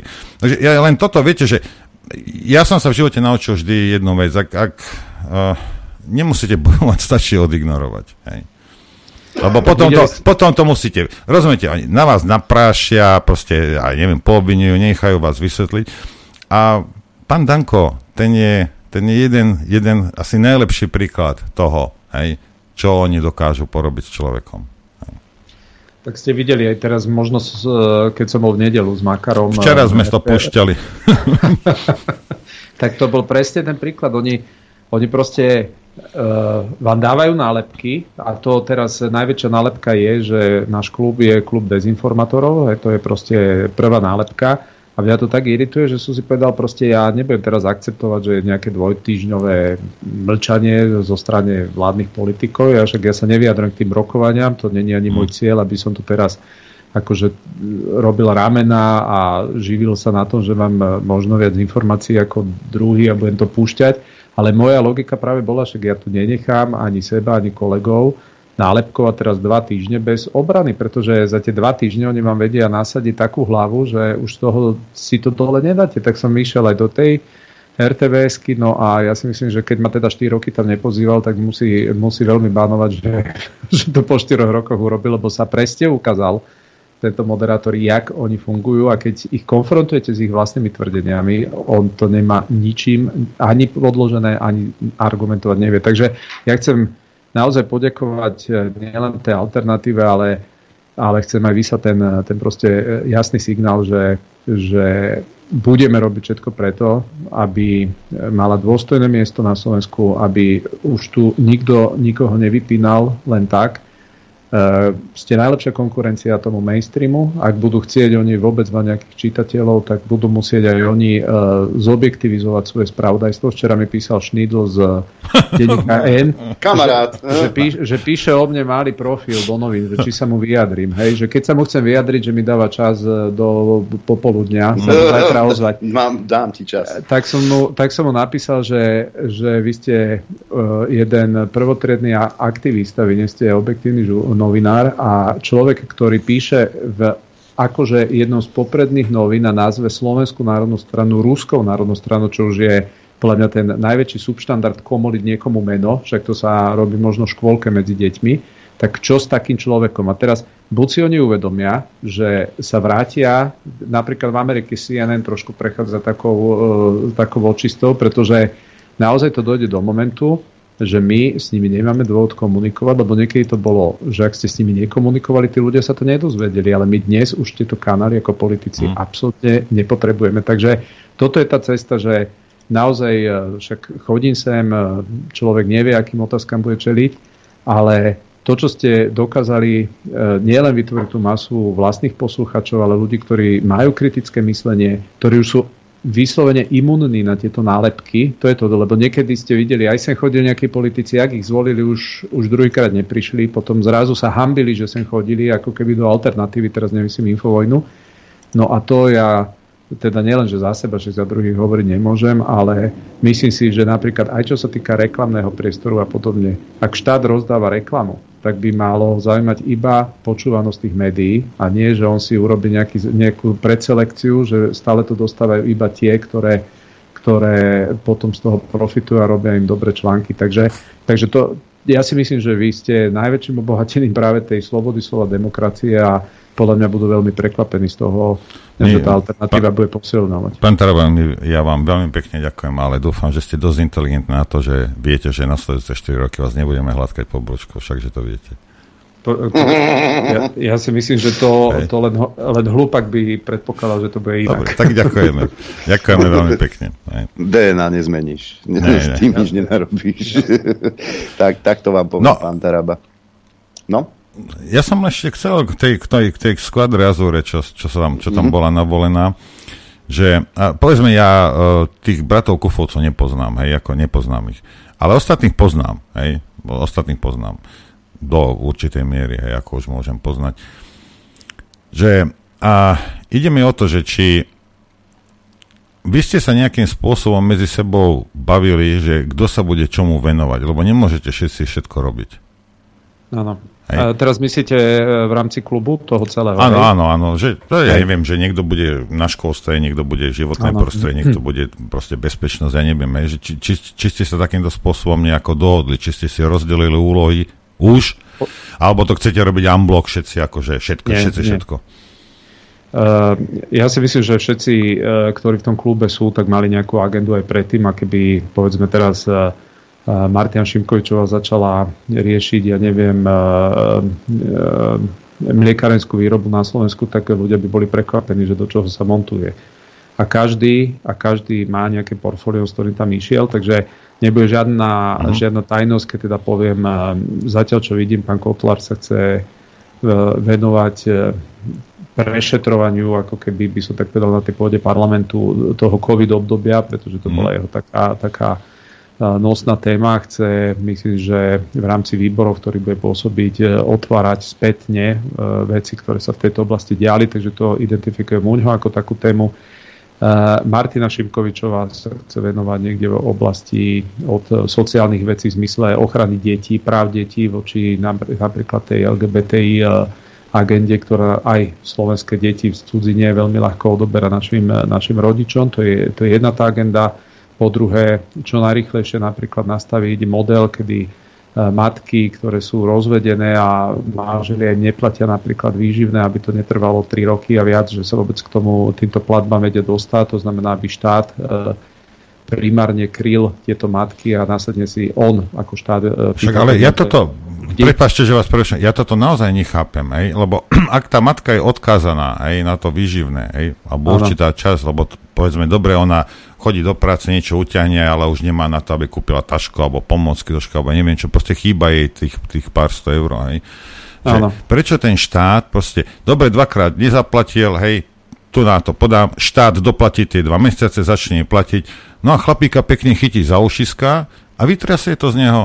Lebo má no väčšie, jednoduch... väčšie páky, než ona predsa. Veď to je tak jednoduché, prosím vás, veď, dá sa zo zákona určiť, že ako, ako e, mechanizmus, že musí posielať na niektorý konkrétny účet peniaze. Štát si vie normálne online pozrieť, že nič na ten účet neprišlo posledný mesiac, dva mesiace, tri. Okamžite vie štát na základe rozhodnutia, jednoduchého rozhodnutia tie peniaze stiahovať priamo od neho, vyrovnať si to s ním a táto matka by bola úplne v kľude. To sú, to sú triviálne, to není žiadna fyzika náročná. Ďalej Martina teda sa chce venovať aj o oblasti kultúru, médií, takže, takže chce byť v tomto výbore, pokiaľ viem. Ak ste sa pýtali na Kufovcov, tak Filip Kufave ten s Rudom Huliakom riešil práve tú Budajovú zonáciu veľmi výrazne, premnožené medvede. To znamená, my chceme otvoriť na ministerstve životného prostredia zonáciu Slovenska, kedy bola výrazným spôsobom ľuďom vyslovene zabranená, zabranený vstup do veľkej časti územia Slovenska. Chcú to spoplatniť, ľuďom znehodnotili pozemky tu na mimovládky, len pretože nakreslili nové čiare národných parkov. Slovensko má najväčší počet národných parkov v celej Európskej únie. Je to len Eldorado pre mimovládky. Za ťažké milióny si tam akože chránia tie sísle. Príroda sa vie obnovať v týchto priestoroch sama. My potrebujeme eurofondy ťahať najmä na výstavbu železníc, diaľnic a podobných vecí a nie tu na... Počkajte, takže oni, oni, to, oni to robili vlastne z toho dôvodu, že tu budeme niečo chrániť a potrebujeme peniaze na to. Tak, tak, takže si o, vyrábali si akože zamestnanie. Tak, takto to je nastavené. My sme vždy čerpali eurofondy, aby sa niečo urobilo. Dnes čerpame eurofondy, aby sa nič nerobilo. Na konzerváciu. Oni, oni normálne čerpajú eurofondy na to, aby ľuďom vyplatili smiešných nula celá jedna, tuším, eura niekde za meter štvorcový. To je nič iné ako vyvlastňovanie pozemkov, lebo keď vám dám nula celá nič, je to vyvlastňovanie, aj keď sa to nazve kúpna zmluva. A rozširujú územia a my už sme došli do takých absurdít, môžete ísť napríklad na Oravskú priehradu.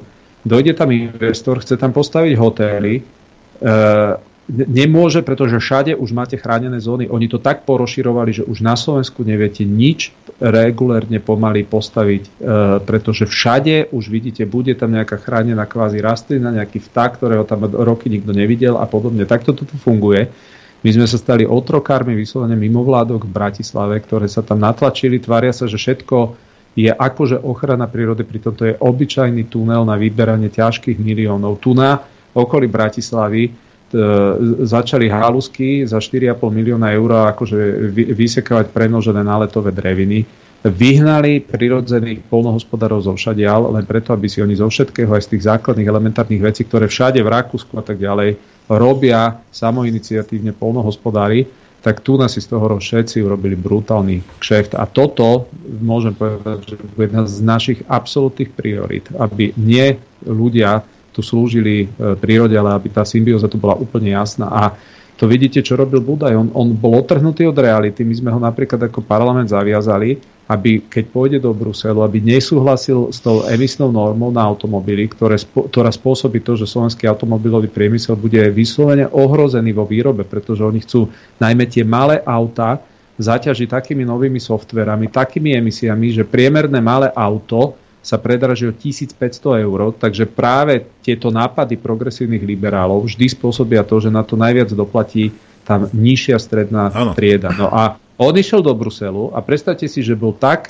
drzý, že on si to vyhodnotil, že my sme zaviazali Budaja, tak Budaj zostal, nešiel tam a poslal tam štátneho tajomníka. Mm, mm. Takže v mene... A pre neho to už ne, neznamenalo nič. Hej? A oni si to vyložili, že jeho sme nezaviazali, ako má hlasovať, tak tam došli a toto napríklad odsúhlasili.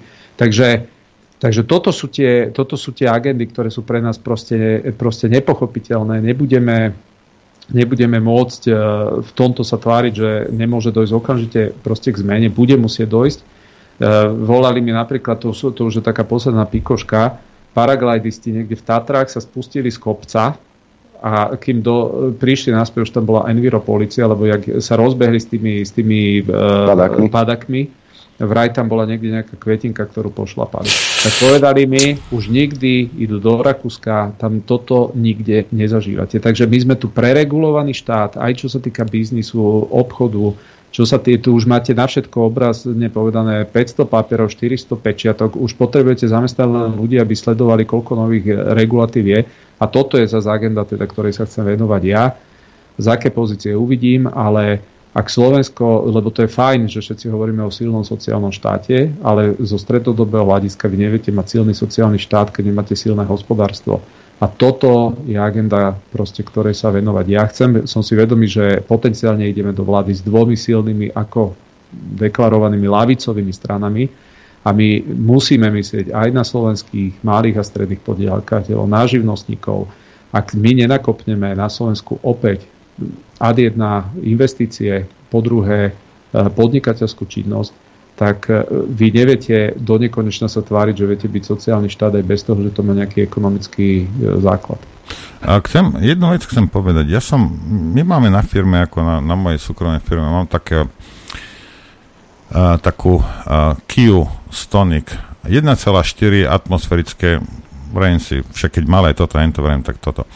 Chcel som to akože vymeniť, hej, za novší model. Ja vám poviem, minulý týždeň som vošiel do, k dvom dealerom a Je to, je to automat, hej.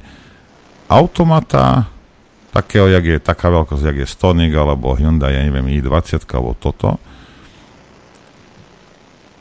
Atmosférického už nerobia. Robia litrové, nie jedna štvorky, hej. S turbom, hej, nejakým. Hej. A ja iba jednu vec chcem povedať, že ono to je asi úplne super na životné prostredie, ja neviem, hej, to cé ó dva, to je... Ja, ja sa v tomto nevyznám. Ale čo, v čom sa vyznám je, že ten litrový turbo motor, hej, ak vydrží stotisíc kilometrov, tak všetci si môžu tlieskať. Hej. A, a keby vy... len to, Norbert, ja mám tiež skúsenosť, litrový motor s turbom uh, by si čakal, že to bude mať menšiu spotrebu.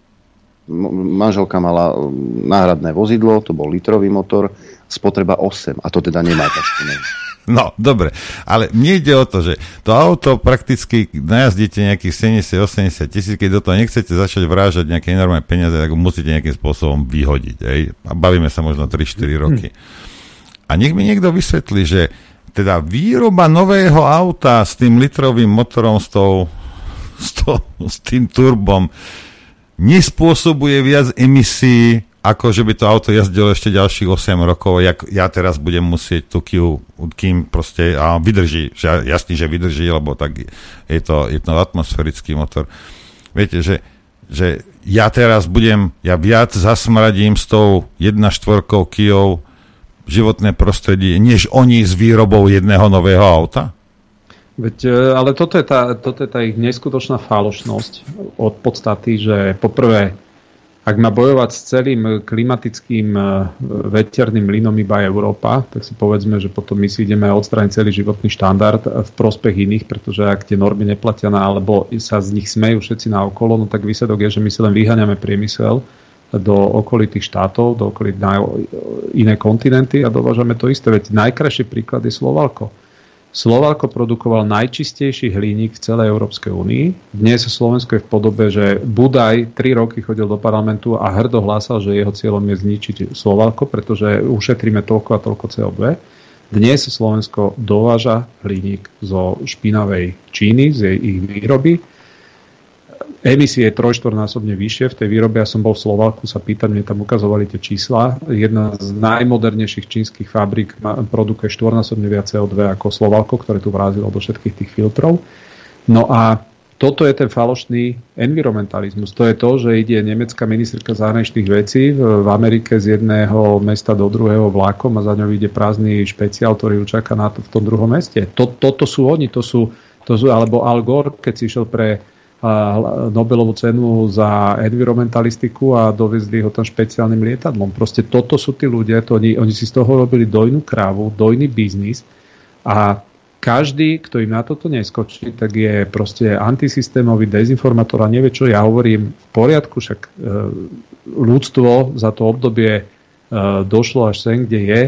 Ak by niekto chce vysvetliť, že akým spôsobom napríklad e, doba ľadová e, vznikla a následne došlo k k oteplovaniu a zvyšovaniu hladiny morí o veľké, veľké metre a stále to rastie posledných stoviek rokov, že za toto všetko môže len človek, no tak potom si budem klopať na čelo navždy a tomu to neuverím. To sú, to sú veci, ktoré proste sú tu cykly, vy s tými cyklami neviete nikdy bojovať, na konci dňa vyhra tak či tak tá príroda, ale toto, čo tu robíme, my to je sociálne inžinierstvo a tí ľudia, ktorí o týchto veciach rozhodujú v Bruseli, sú podľa mňa najväčšia lobistická organizácia v prospech pár vyvolených, ktorí si z toho urobili naozaj neskutočný zdroj príjmu. Pretože ak vy neuveríte tomu náboženstvu, že jak Čaputová v Glasgowe dva roky dozadu povedala, že ak okamžite do desať rokov nepríjmeme neviem čo všetko, tak ľudstvo už nezvratne vlastne zahynie na tejto planete. A potom rok na to došiel COVID, odstavili jadrové elektrárne, Nemci dnes produkujú najviac exhalátov cé o dva ako kedykoľvek predtým. A toto je tá ich zelená revolúcia. Proste zrazu, keď poviete pre vyšší cieľ, že idete budovať niekde nejaké solárne panely a za to dvadsať rokov budete teraz mať nadmernú spotrebu uhlia a paliť ho a cé o dva je do atmosféry, ide, ide štvornásobne vyšších počtoch, tak oni sa tvária, že toto neexistuje. Takže oni si naozaj z môjho pohľadu z toho robili zelené náboženstvo. No a my sme tu preto, aby sme povedali, viete čo, ľudia tu nie sú na to, aby žili experimentálom. Dáme si prestávku, Norbert. Dobre. Dáme si prestávku a o malú chvíľku sa vrátime.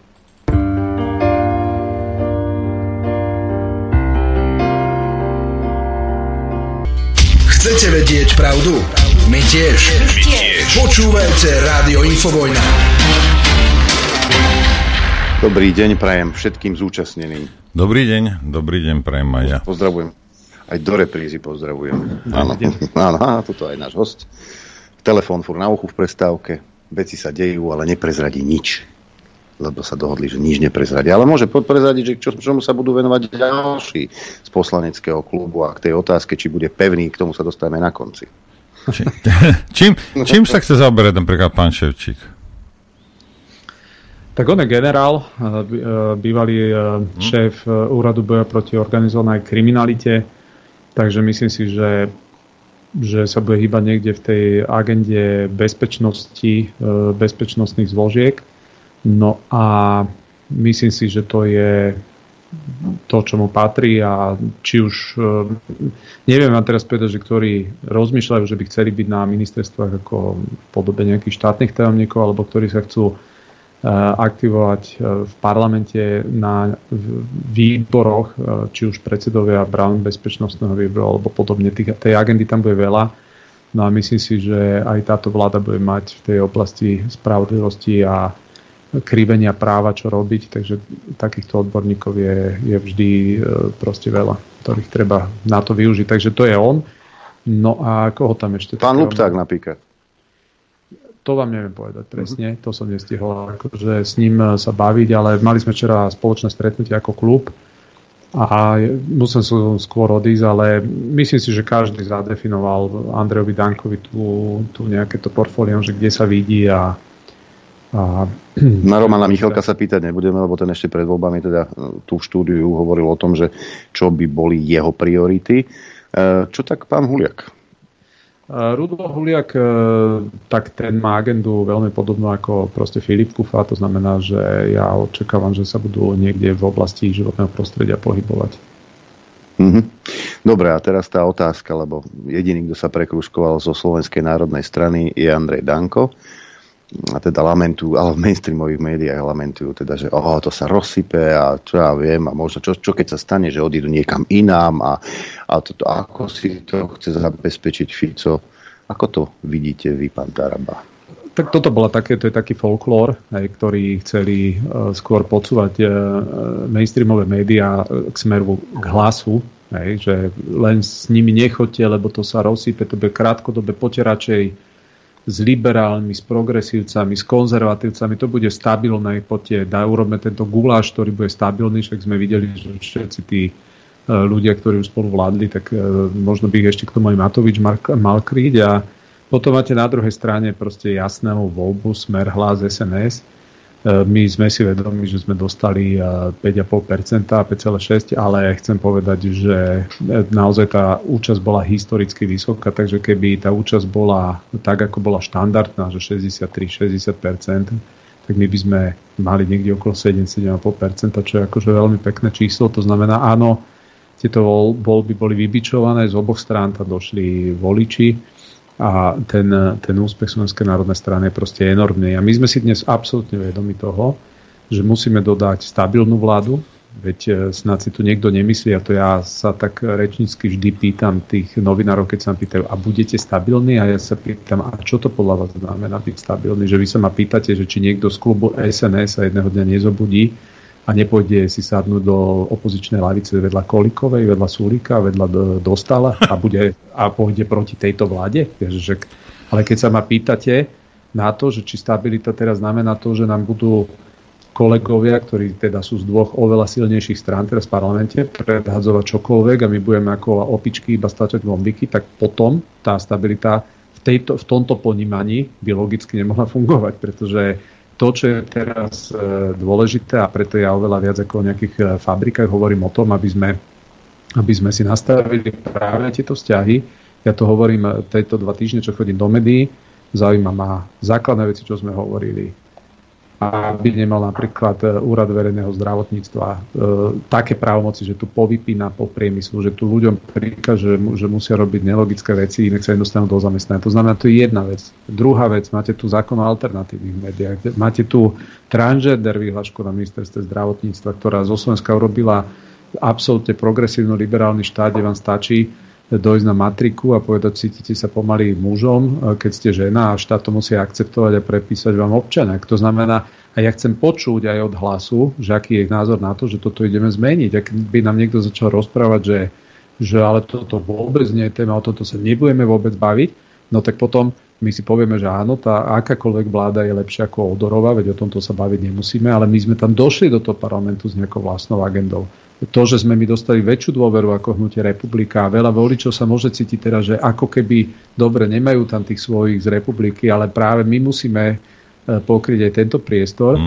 A nebude to jednoduché, treba to odvahu, pretože viete, ľahko sa vládne, keď, keď máte vy povedzme tridsať mandátov v parlamente a ste absolútne bráni, že v poriadku musia, musia každé vaše slovo vnímať, alebo inak je, keď tam máte iba desiatich. Ale o to je tá úloha, že keď ľudia teraz majú teda priestor všetci, ktorí v tej, na tej kandidátke es en es sa tam dostali, tak môžu teraz ukázať aj, akú majú odvahu. E, necúvnuť teraz len preto, že máme nejakú kamarátskú atmosféru voči medzi sebou. Proste ten štát sa musí riadiť e, poprvé z môjho pohľadu e, kompetentne, po druhé tá vláda musí byť stabilná, po tretie musí splniť čo najväčšej miere naozaj to, čo sa hovorilo. Ja som, ja som veci, a verím, že ani moji kolegovia nerozprávali iba tak do vetra, a teraz sa budeme tváriť, že by sme pokrčili plecami, a tak nechajme tú zonáciu, a tak viete, no tak už tá transgender vyhláška, však už to bolo prijaté, my sme to neprijali, no tak už horšie veci príjmať nebudeme, ale toto nechajme.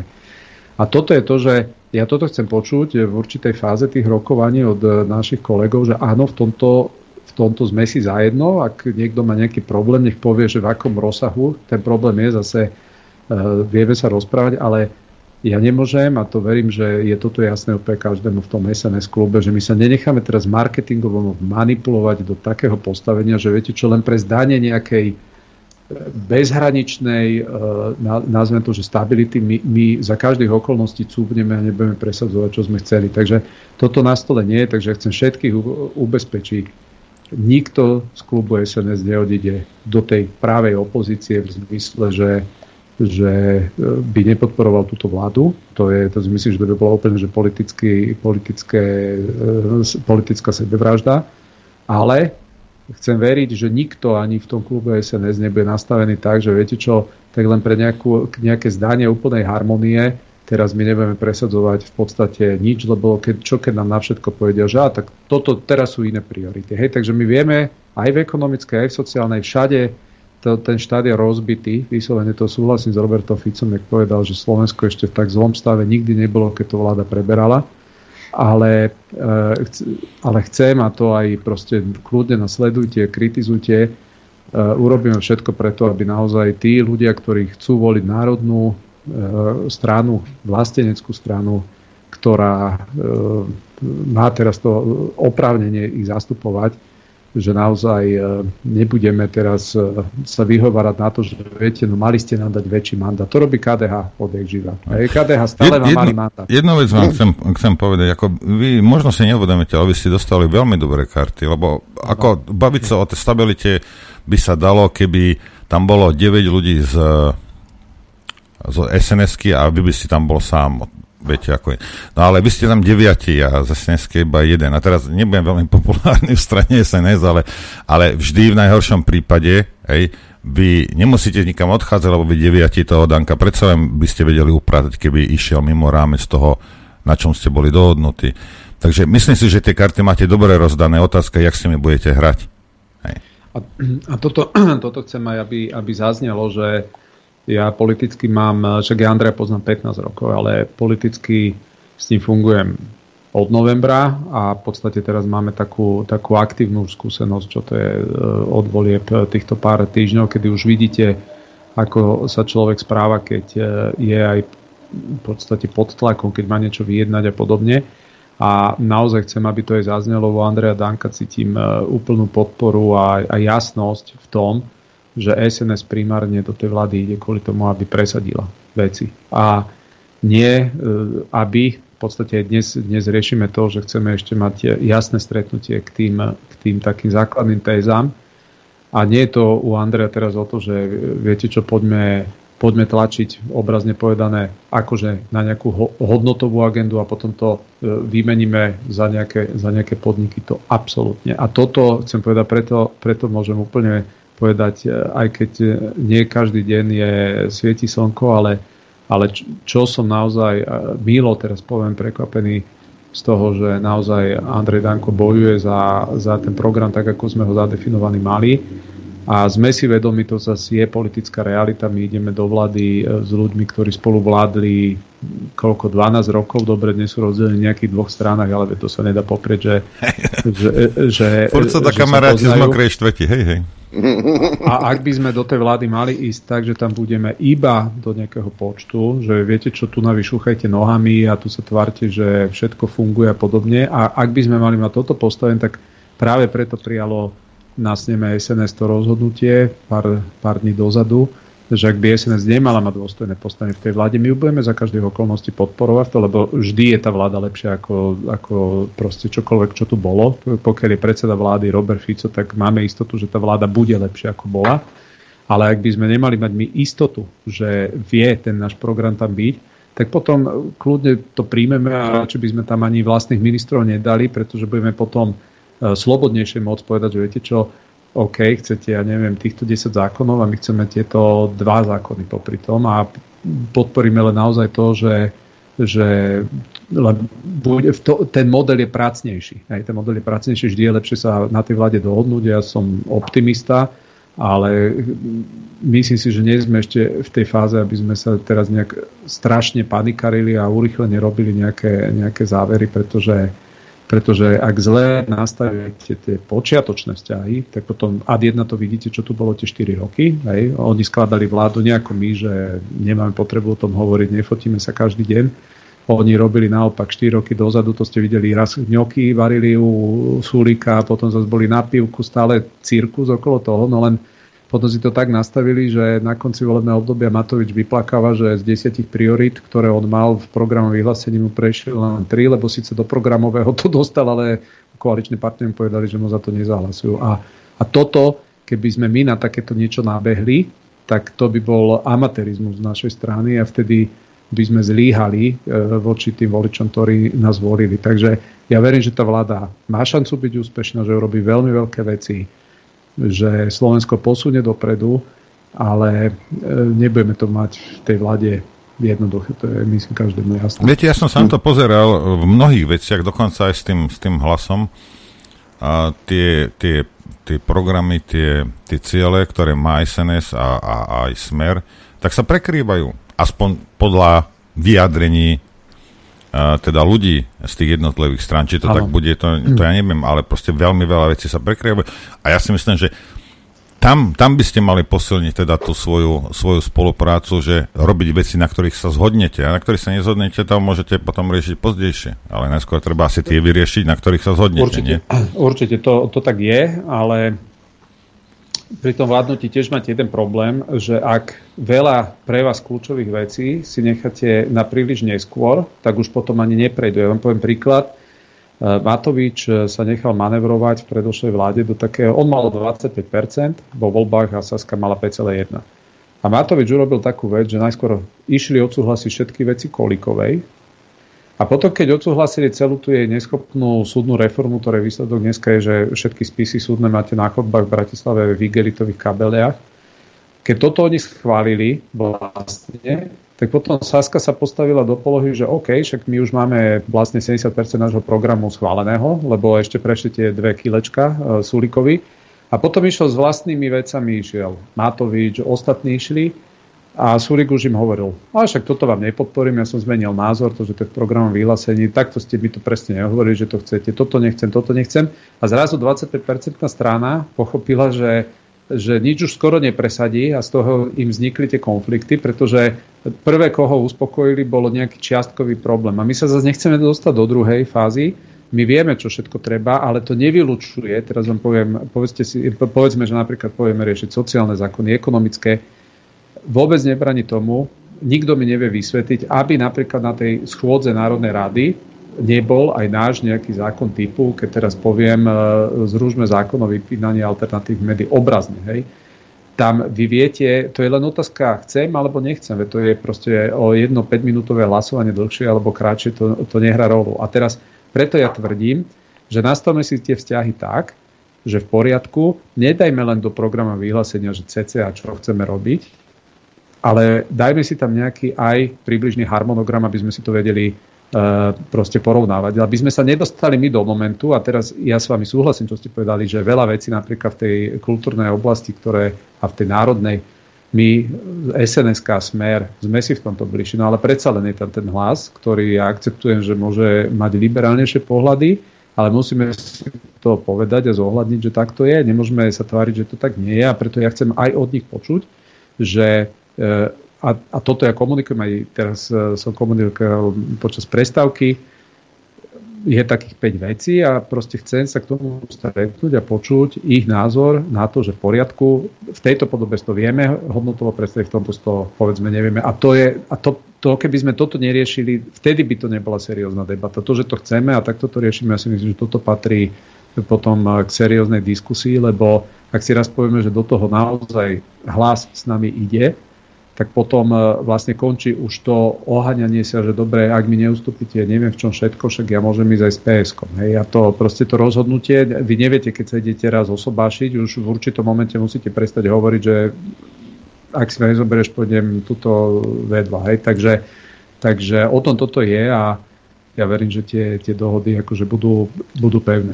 Ja pozorne počúvam, mám také citlivé ucho a počujem my v es en es, my v es en es, my v es en es. Tak v klube es en es.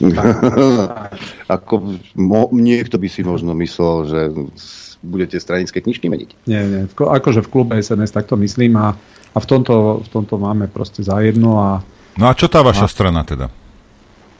Uh, viete čo, my sme, my sme teraz uh, v tej fáze, však ja som, ja som vystúpil, aj Rudo Huliak vystúpil zo strany, aby nám nikto nemohol napadnúť kandidátku, pretože to by sa bolo udialo, keby som ja ako predseda kandidoval na kandidátke es en es, tak dnes vám môžem garantovať, že by prišiel podnet na to, že vlastne sme boli koalícia a mali sme mať sedem percent, pretože aj v tomto rádiu vždy som hovoril, ak neprejde es en es, tá vláda nevznikne, národná vláda nemá šancu vzniknúť. Dnes to vidíte, že že naozaj sme mali pravdu, neklamali sme ľudí, tá es en es je rozhodujúci hráč v tomto, takže my by sme boli vystavení tomuto ataku, takže to bolo veľmi správne rozhodnutie, že sme, že sme si e, ukončili členstva v našich politických stranách uh-huh.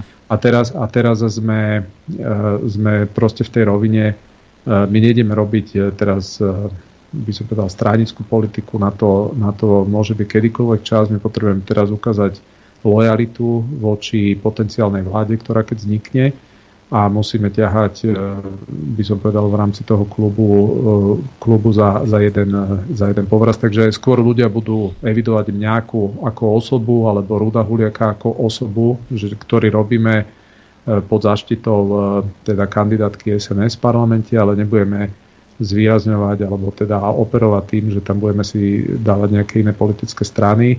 Z toho dôvodu, aby práve sme vedeli, že ten, ten, ten cieľ teraz je putovať a pomáhať Slovensku a nie využívať nejaké, nejaký ten priestor na to, aby sme ľudí teraz politikarčením zamestnávali. Takže toto je moje nastavenie. Takže vy s Huliakom vlastne ste prakticky ste sa vyhli tlakom zo vlastných strán. Dobre to chápem. Čo? Nie, nie, nie, my sme... My sme no však, ale tak tie vaše strany teraz nejak na vás vplývať nemôžu, môžu? Ja, čo sa týka ne, neformálnych vzťahov, ja so všetkými ľuďmi mám presne ten istý vzťah, ako keď v tých stranách som bol, takže my akože veľmi... No, ja som myslel, že formálne to... vám nemôžu teraz... Nemôžu, toho, nemôžu, nemôžu, nemôžu, nemôžu. To, to zase sedí, že, ale to sme vedomé prijali... Ale čo a... je v poriadku, ja, ja to beriem, to je v poriadku, Hej. lebo čím väčšia nezávislosť, tým väčšia zodpovednosť, na ktorú vás presne nebudeme tak volať. Aj, takže... Presne tak, presne tak. No... No, lebo ja som sa na to pýtal, lebo niektorí to vidia inak. Tuto, a ve, veľa poslucháčov sa ma píše, opýtaj sa na toto Tarabu. E, to je úryvok z komentáru Eduarda Chmelára a citujem. Kým Boris, Borisa Zalu, e, ktorý je v súčasnosti bez akéhokoľvek politického vplyvu ešte aj hlasu, svojimi vyjadreniami skôr škodí ako pomáha, v plnej miere platí, že médiá milujú zradcov, ale ľudia nenávidia zradu. V prípade politického solitéra Tomáša Tarabu ide o úplne opačný prípad. Ten sa síce tvári ako loajálny poslanec zvolený za es en es, zároveň sa však štilizuje do pózy, že nie Andrej Danko, ale on je garantom stability a jednoty poslaneckého klubu. V skutočnosti je rozhodujúcim hráčom stále Danko, ktorý sa si nasneme poistil lojalitu vlastnej strany a väčšina poslancov ho v tejto úlohe rešpektuje. Taraba kontroluje iba dvoch kufovcov, aj o tom existujú pochybnosti. Ostatní sú buď na strane Danka, alebo majú osobitné záujmy. Taraba sám však nerozhoduje o ničom. Zdanlivo nejasný odkaz Andreja Danka, že es en es je pripravená podporiť aj menšinovú vládu Smeru a Hlasu pod vedením Fica, ktorej nebude súčasťou, smeroval práve k tým, ktorí by chceli nadobudnúť pocit, že sú nenahraditeľní. Už prvý pokus Tomáša Tarabu zadefinovať priority es en es bol nielen mimo jeho kompetencií, aj, ale aj mimo reality. Podľa neho je to sprísnenie potratov, uľahčenie odstrelu medveďov a zákaz gender ideológie. Ak by to boli skutočné priority es en es v stave, kedy je štát na pokraji bankrotu, mohli by sme to všetci zabezpečiť. Baliť. Našťastie, zrejme po zásahu strany, to Taraba vo vysielaní Teatry mierne skorigoval a hovoril už o zákaze vypínať alternatívne médiá, o zastavení zonácie Veľkej Fatry a o zrušení vyhlášky o transrodových ľuďoch. No ešte stále sú priority úprimne povedané mierne uletené. Treba si uvedomiť niekoľko vecí. Tomáš Taraba vystupoval v politických diskusiách ako jediná tvár možnej koalície Smeru, Hlasu a es en es. Nemal na to žiadne poverenie, žiaden mandát, žiadnu kompetenciu. Eduard Chmelár je obyčajný táraj, ktorý, e, myslím, v novembri dvetisícdvadsaťdva napísal, môžete ísť na jeho Facebook, kde napísal vetu, e, za ktorú by sa mal ospravedlniť, a to ukazuje, jak si on žije vo vlastnej hlavičke, tieto sú jej príbehy, ktoré si kon, konšpiruje, kde napísal vetu, že po dnešnom hlasovaní si Taraba kúpil miesto na kandidátke Smer-Rodina. A tento táraj je obyčajne zakomplexovaný z mojej osoby už dlhšiu dobu.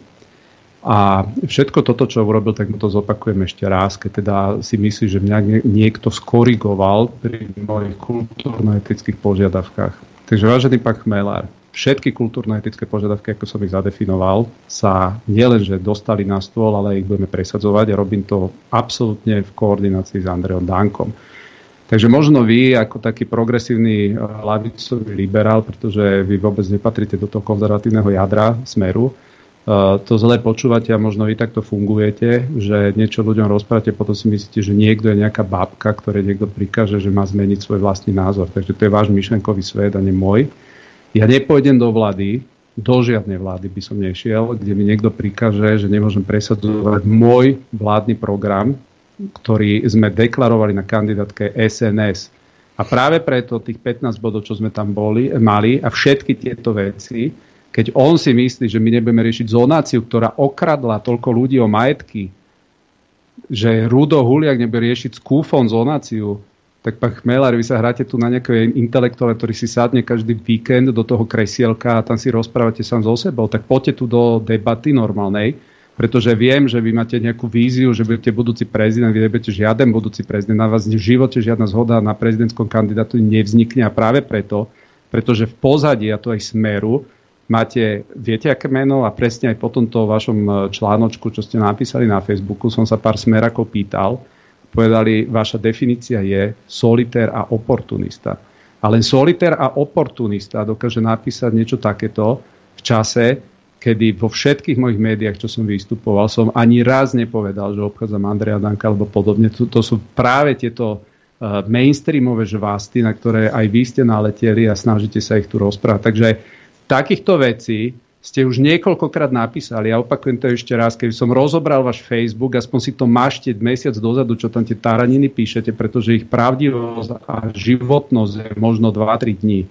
Takže, takže toto je môj odkaz celému Chmelárovi, ktorý jediné, čo robil s tou nula celá dva percent stranou, že sa pchal do zadku aj Smeru, aj všetkým, že by mal byť náš spoločný kandidát. No v živote vy spoločný kandidát opozície nebudete. A práve preto, pretože nezohľadňujete základnú logiku politiky a to je, že volič, keď dostane raz nejaký program, tak od toho politika by ten program mal byť presadený.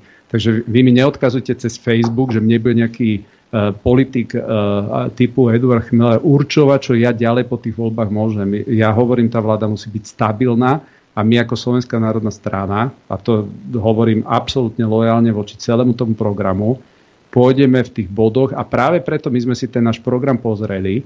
Na môj pohľad deväťdesiatosem percent toho, čo máme, nemôžem s tým mať problém ani Smer, ani Hlas. A prečo by som nevedel presadiť aj deväťdesiatosem percent nášho programu, keď nevidím žiaden odpor popri tom, čo tam je. A pre niekoho môže byť priorita trafika, pre niekoho môže byť ministerstvo, ale pre niekoho je to, že sa presadí program. Takže toto už nechajte, pán Chmelár, na nás. A odporúčam vám ešte raz, vráte sa k tým žvástom, ktoré ste tam písali v roku dvetisícdvadsaťdva na moju adresu, ako ja mám dohody definitívne, že idem zo Sme rodinou a podobne. Takúto hodnotu majú všetky tieto vaše intelektuálne úvahy. No už keď sme pri tom prezidentskom kandidáte, ja viem, že nebudete vynášať z tých, z tých rokovaní, ani to nečakám, ale je debata aj na spoločnom prezidentskom kandidátovi? Je na stole? Uh... Poviem vám pravdu, že e, očakáva sa to, pretože takéto debaty pri zložení vlády vždy obsahujú aj to, že o pár mesiacov máme voľbu prezidenta, tak my máme záujem, aby Korčok nevyhral. Na druhej strane... Správne, pán Taraba, správne. Aj my chceme, aby pani Čapotová si to rozmyslela a išla kandidovať zase. Žiaden Korčok nebude, nič. A, takže, ale, ale neviem, akože není to v takom bode, určite to politicky proste záznie, veď my sa aj bavíme o tom, ako bude vyzerať napríklad kandidátka do eurovolie, proste nás čakajú ďalšie voľby, takže je to, je to už aj pri skladbe tej, tej vlády alebo tých ostatných akože funkcií, tak každý každého sa pýta, že dobre a aký je tvoj postoj k eurovoľbám, podobne, aby si riešil zbytočne na funkciu na chvíľu alebo podobne, takže Takže je možné, že sa... Ja, nebol som na žiadnych koaličných rokovaniach zatiaľ priamo, že by som mohol povedať, že viete čo, je tam nejaká dohoda, ale zase nebuďme naivní, ak by sme si nepovedali, že ako, ako dnes už poviem, bývalá opozícia a snáď budúca koalícia, sa bavíme aj o tom, že aký... aká je šanca získať kandidáta, ktorý by mal najväčší predpoklad poraziť nejakých proste kandidátov progresívnych. Dobre, popýtam sa, padli nejaké verá?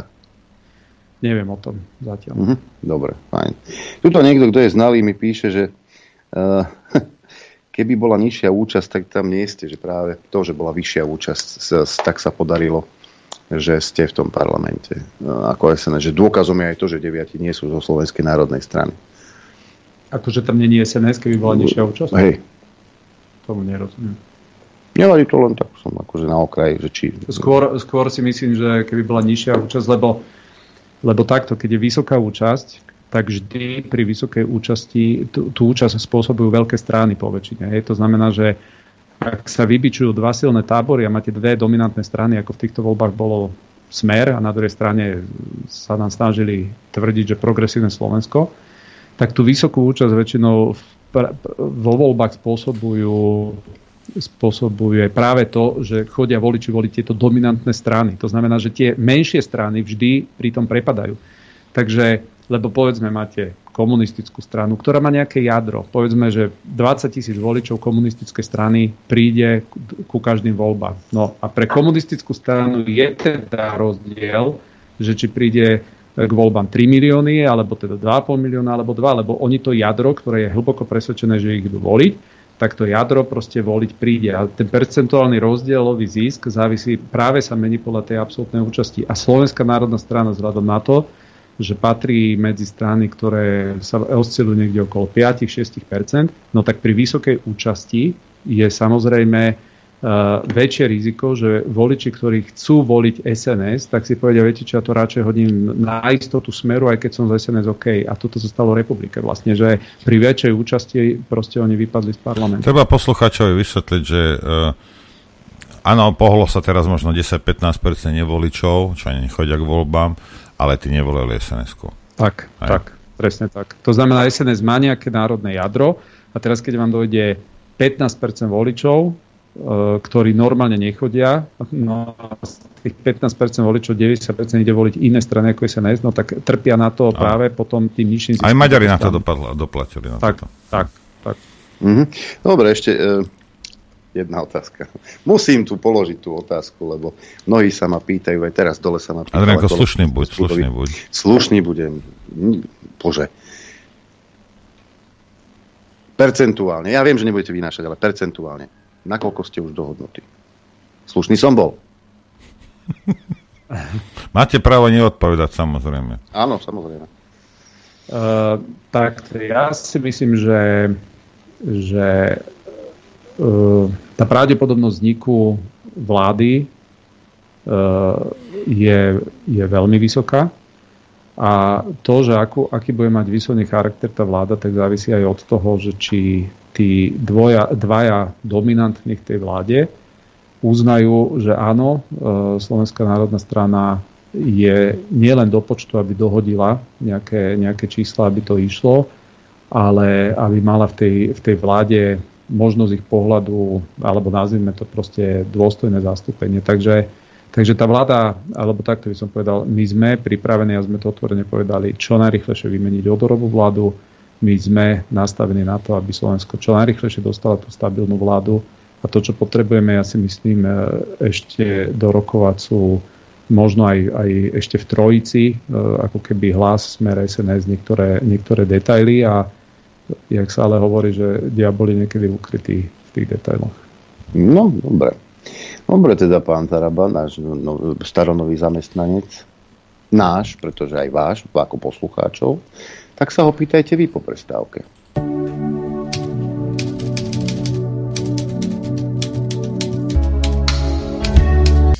Chcete vedieť pravdu? My tiež. My tiež. Počúvajte Rádio Infovojna. Ahoj Norbert. Pán Adrián, dobrý deň pre Maja. Dobrý deň. Aj pánovi Tarabovi platíme. No, aj, áno, aj ten tu je. Budeme. ideme, ideme na tie otázky. nula deväť päť nula šesť šesť jeden jeden jeden šesť, mailová adresa ráno zavináč infovojna bodka bé zet a už do pesničky sa niektorí snažili dotelefonovať. Aj počas pesničky volal tento poslucháč a má šancu položiť otázku pánovi Tarabovi. Nech sa páči. Dobrý deň, prajem. Vincent z Bardejova. Všetkých vás pozdravujem. Na začiatok snáď takú perličku pre, pre vás dvoch. E, bol som v, teda v komisii na, e, teda vo volebnej komisii za Slovenskú národnú stranu A prišiel tam chlapík, ktorý mal tričko Infovojn a my dvaja, taký sme ešte takého sme mali jedného kolegu, ktorý e, bol za nemenovanú stranu, ale bol to tiež ako privrženie es en es.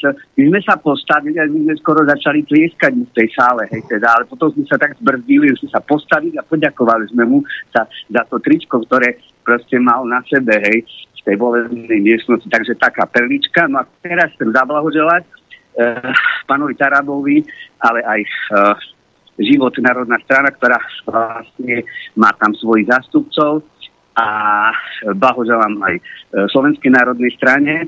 Uh, ja si pamätám v Šamoríne, keď sme dávali mandát pánovi Tarabovi, uh, takže ja som hneď teda od začiatku uh, vlastne veril, že, že tento tento mandát, ktorým sme mu dali, že, že vlastne splňa, do, do, pekne to doviedol do konca. Čo ma však trošku mrzí, že keď som dobre počúval teraz tie jednotlivé, jednotlivé kompetencie, respektíve čomu sa chcú venovať poslanci, nejak mi tam, nejak, nejak som prepočul, o školstve sa absolútne nič nehovorilo. Chcem sa opýtať pána Tarabu, že či vlastne aspoň nejakú Uh, tú krízovú kontrolu, či nebudú žiadať aspoň nejakého štátneho tajomníka, pretože školstvo to je budúcnosť. A my žijeme teraz v prítomnosti, ale my musíme pozerať aj na budúcnosť, ako som včera hovoril. Uh, to znamená uh, k tomu školstvu, lebo pokiaľ my si v školstve neza, uh, teda nezabraníme tomu tejto gender ideológii, tak proste sa nám to vypomstí v ďalších voľbách. Čo sa týka pána Chmelára, takže e, myslím, že dobre odpovedal e, pán Taraba. E, on teda nech ešte si zopakuje ten teplý pochod s, s nemenovanou poslan, poslankyňou a poslancom z, z Smeru, nech si to vlastne vykompenzuje. A e, on teda taký chameleon, on tak preskakuje raz tak, raz tak. No áno, jeho, jeho vysnívaný sen je byť prezidentom, ale myslím si, že dobre ste odpovedali. No, uh, takže... Dobre, ďakujem, však daj, dajme, dajme priestor aj niekomu inému, ďakujeme. Veľká vďaka za telefonát. Ja len to, čo ja tu rozprávam, že priority to nie sú, že vládne priority teraz. Vládne priority budú výstavba nemocníc, výstavba diaľnic, výstavba, ja len hovorím čiastkovú vec, ktorá medzi nami môže byť trecou plochou, vzhľadom na to, že sú tam logicky aj poslanci, ktorí tie veci môžu vidieť inak. Takže toto neberte, že toto, preto ma aj šokuje nejaký dejník a SME, keď ja som napríklad toto niekde povedal, že to majú byť priority vlády. No priority vlády majú byť, aby sa tu dobre žilo, aby sa nakopla ekonomická aktivita, aby sa stabilizovala, zvýšil sociálny štandard a tak ďalej. Takže ja vás ubezpečujem, len tých vecí je toľko, že to, to beriem ako, že samozrejme, že, že to gro je úplne, keď to poviem niekde inde, len ja hovorím, že my nemôžeme pri tom poprieť aj svoju, svoje hodnotové zakotvenie, to dé en á. Mm-hmm. Uh, že, no to mi Maroš píše, práve zaočkovali v priamom prenose na teatri ministra zdravotníctva, zúčastnil sa aj Mika s Čivavou. Niečo chystajú pre zdravotníkov. Pozdravujem vás aj pána Tarabu. Že by už to prišlo. E, dobrý deň, pán Taraba. Mne osobne nejde o to, kto z vás aký post dostane. Hlavne je, aby ste es en es en ká robili to, čo ste nám slúbili. Dať do poriadku Slovensko. Môžete slúbiť, že urobíte všetko, aby sa Slováci a občania Slovenska nemuseli hanbiť za to, že sme vám dali svoje hlasy. pé es. Noro, som Róm a volil som es en es. A dúfam, že moje í kvé nie je pod sedemdesiat. Veľká, veľ, veľ, veľká vďaka. Sú, presne tak, sú, presne. sú aj takí, no. Sú aj takí, čo ti poviem. Pre, presne takto vidíme a o to väčšinu, že ste, že ste Róme, považujem za neskutočnú hanbu tú, to ťaženie marketingové vola, Olano, ktoré malo v osadách, keby aspoň naozaj tie osady potom vyzerali po štyroch rokoch vládnutia plne integrované do spoločnosti, to považujem za o, totálne proste až perverzné, že oni si tak chodia na, brať tie hlasy a pre tých ľudí potom nič neurobia. Takže ďakujem, o to väčšmi teda si to cením. Inak veľmi veľa bolo aj ľudí maďarskej národnosti, ktorí volili es en es. Naozaj som rád, že ľudia už chápu, že ide o to, aby sa nám tu všetkým dobre žilo. A... Áno, aj môj spolužiak Žolt, týmto ťa pozdravujem, tiež je maďarskej národnosti a volil. Viete, ja som, ja som hovoril, pán Taraba, jednu vec, že to, že vy jediné, čo ponúkate, je, že ja som Maďar, aj ty si Maďar, tak ma vol, hej, nie je, nie je až tak, až tak podstatné. Možno pre niektorých Maďarov je, hej, ale ten Maďar v Dunajskej má, verte mi, také isté problémy, jak niekto na Orave alebo na Spiši, hej. A tí Maďari, niektorí si uvedomujú, že proste treba, treba voliť tak, aby proste tie problémy, ktoré máme spoločné, boli riešené. Lebo to, že, to, že Žolt Šimon, či jak sa volá, ten, ten je od nás, že on je Maďar. A čo? A čo, že je Maďar? Čo to znamená? Že zajtra bude chleba lacnejší? Preboha živého. A ja by som, ja by som upriamil pozornosť, milí páni politici, aj na Južné Slovensko, lebo tam nežijú len Maďari, ale aj Slováci. A mnoho z tých Maďarov volili práve Smer a Slovenskú národnú stranu, aby sa zase nestalo, že zase tieto regióny budú opomenuté. No. Dobre. Lebo aj ja tu žijem. Áno, dobre. No, tak mimochodom. Tak kvôli vám tu bola diaľnica urobená. o, Orpi a Eršek vybavil igen. Nie, tak nie kvôli nám, to kvôli vám, aby si sa rýchlo dostali do štúdia. Tak. Máme telefonát ďalší, nech sa páči, počúvame. Ahojte, zdravím všetkých. Pán Taraba, ja mám na vás v podstate dve otázky, také ekonomické. Prvá otázka je, že dé pé há na lieky je nula percent. Myslím si, že asi by sa dalo zlúčiť DPHčku nula percent aj na ostatné veci, keď sa tvrdilo, že je tam nejaký akože, limit, koľko môže byť najmenej DPHčka, ale neviem, že či sa to dá, nedá zrušiť. A potom som chcel ešte vlastne, že čo sa týka akože, nejakej že daňovej reformy, tak ja by som si vedel predstaviť, že by sa úplne zrušila daň z príjmu pre tie osoby. A v podstate, že danili by sa iba firmy z príjmu, ako normálne bez odpisov, bez všetkého, že čisto strižby v podstate nejaké jedno percento. A že by sa dane vyberali v podstate iba od firiem a že by sa symetricky vlastne rozdielovali dane aj na obce, pretože momentálne, keď nejaká obec dostane daň príjmu fyzických osôb, tak niekde, akože nie v každej obci ľudia zarábajú tak ako v Bratislave a že možno by bolo spravodlivejšie, akože keby sa rozdielujú tie dane normálne podľa počtu obyvateľov a nie podľa toho, že kdokoľko akože zarába a tak ďalej, hej, že bolo by to nejakým spôsobom akože fixne určené, že koľko by bolo proste pre každého obyvateľa na obec uh, príjem pre tú obec. A v podstate, že máme ešte nejaký, nejakých tridsaťtri typov daní a to by sa tiež mohlo nejakým spôsobom akože zjednodušiť. Ďakujem, majte sa. Ďakujeme. Zjednodušenie daní, ale všetko predpisov, dávok a tak ďalej. To je, to je vyslovene agenda, ktorej ja by som sa veľmi rád venoval. Pokiaľ ide o zdanenie firiem, pozrite vy, štáty vždy radšej zdaňujú ľudí z toho dôvodu, že ten človek má e, v podstate nulovú šancu optimalizovať svoje príjmy, pretože č- človek, človek dostane nejaké peniaze. Je v područí štátu. A je područí štátu, presne tak, to, si to povedzme na rovinu. A preto vo väčšine štátov je oveľa viac zdanený človek ako zdanené firmy. Teraz to poviem na rovinu, ako, ako realita je, pretože ten človek sa až tak nemá kde schovať pred tým štátom. Kdežto firmy, môžete robiť, čo chcete, oni, oni sa schovať vedia. Sú strašne veľa je tzv. Transferových platieb, ktoré sú medzi... Predstavte si, že máte tu nejakú slovenskú firmu, ktorá má ale matku niekde v Nemecku. A teraz oni uvidia, že na Slovensku by mali zaplatiť desať miliónov eur daň. A teraz si zrazu predstavte, že oni pošlú nejakú platbu vo výške dva milióny, tri milióny eur za patent, ktorý vlastní tá nemecká firma. Za to, že môžu používať nejaký patent. Vám garantujem, že bez toho, aby ste museli robiť arbitráže, súdy a tak ďalej, štát ma ťažko uh, vie oceniť a povedať, že tento patent nemá túto hodnotu, ako vy medzi sebou si to účtujete. To sú stá... Takže to, aby ste chápali, že prečo štát, každý štát, nielen Slovensko, vždy radšej ide, uh, ide vykostiť, keď to tak poviem, obyčajného človeka. A teraz pri firmách, ako ste povedali, že zdaňujme len firmy.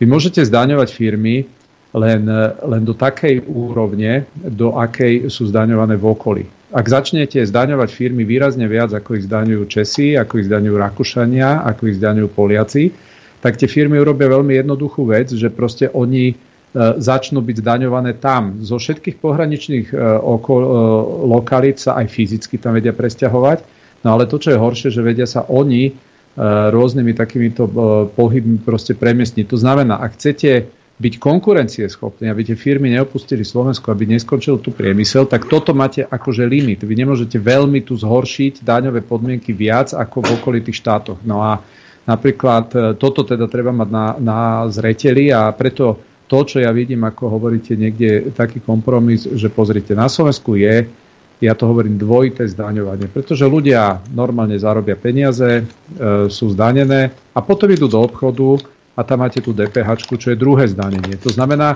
ľudia častokrát sa pozerajú, že aká je daň na Slovensku, ale zabudnú k tomu prihadzovať tú dé pé há.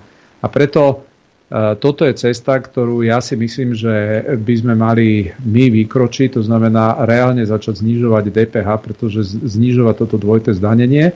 No a keď sa pýtate na, ten, na tú minimálnu DPHčku, tak Európska únia ju stanovuje na päť percent, že by nemala ako keby spod to, čo si myslím, že keby sme mali päť percent dé pé há niekedy, tak to by bolo akože pre mňa famózne oproti tomu, čo je. Ale to, čo poviem, pred štyrmi rokmi ja som tak prvý začal nadhadzovať, že však znížme dé pé há maximálne, ak sa dá. Vtedy Matovič reagoval, že no ale to by stalo dvadsaťjeden miliárd, akože štát výdavkov. No a predstavte si, že táto vláda za to obdobie Slovensko o vyše dvadsaťjeden miliárd zadlžila. Takže keby aspoň to boli použili na elimináciu tej DPHčky, no tak dnes aj tá inflácia by bola oveľa nižšia, všetko by bolo oveľa nižšie, kúpyschopnosť by bola vyššia, pretože vy keď znížite síce DPHčku, nestane sa to, že by ceny klesli, lebo dáne nie sú, tomu sa hovorí, e, nereagujú na pokles e, dáne tým, že by poklesli ceny.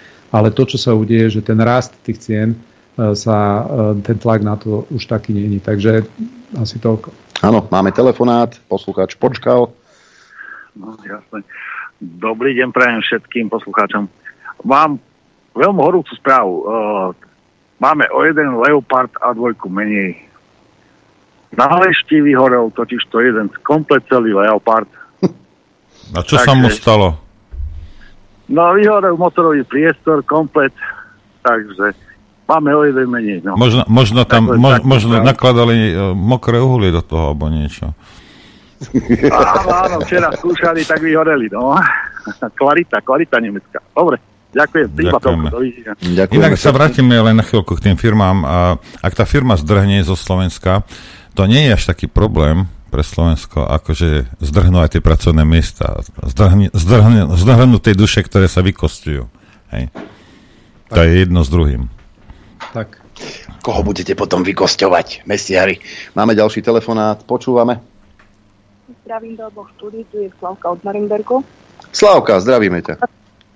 Chcela by som sa vyjadriť k voľbám na Slovensku aj v Nemecku. Ja viem, že už sa to tu umiela dlhšie, ale ja som hovorila behom dvoch týždňov v dvoch štátoch. Musím sa priznať, čo ma potešilo, že veľa ľudí na Slovensku neskočilo na to, že niekoho to nazve fašistom a všetci sa z toho potento, pretože na Slovensku veľmi, veľmi ešte dobre pamätáme, toto boli fašisti a tak ďalej, ako vyzerá fašizmus. V Nemecku z toho majú proste takú halu, že stačí jednu stranu náhodou nazvať fašistom, alebo keď máte iný názor, ste hneď fašista a všetci sa z toho pokakajú. A v žiadnom prípade to nebudú. Aj, ke, aj keď ten program proste sedí, ale nebudú, lebo by stračili imič, nebudú to voliť. No ale aj tak, táto, čo spomínal už uh, pán doktor, teraz som zavlamená. Článsky volá z Nemecka. Áno, pán doktor Kuric. No, áno, áno, áno. Ten je tiež veľký panušik á es dé. Ja musím tiež povedať, čo priznať, že tiež.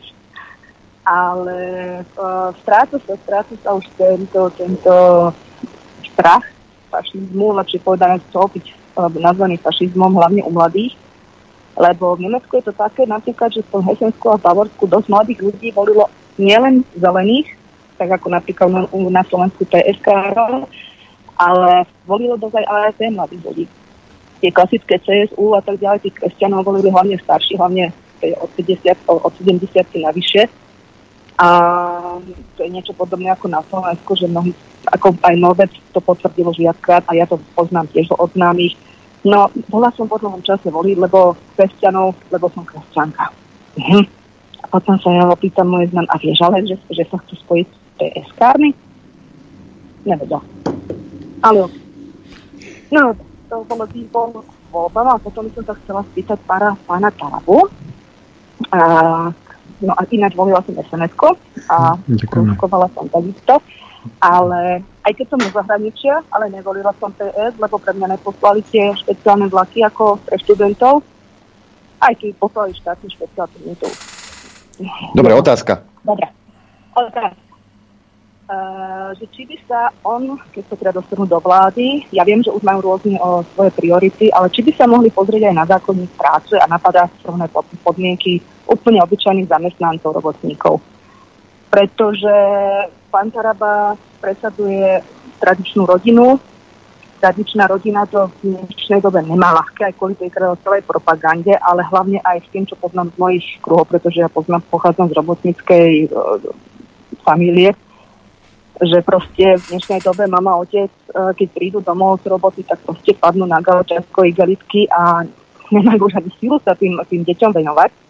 Či by sa, čo sa týka zamestnávateľov, často je to tak, že keď príde aj kontrola, tak je ohlásená a tak ďalej a všetko sa urobí preto, aby to krásne vyzeralo, odíde kontrola a zase to všetko po starom.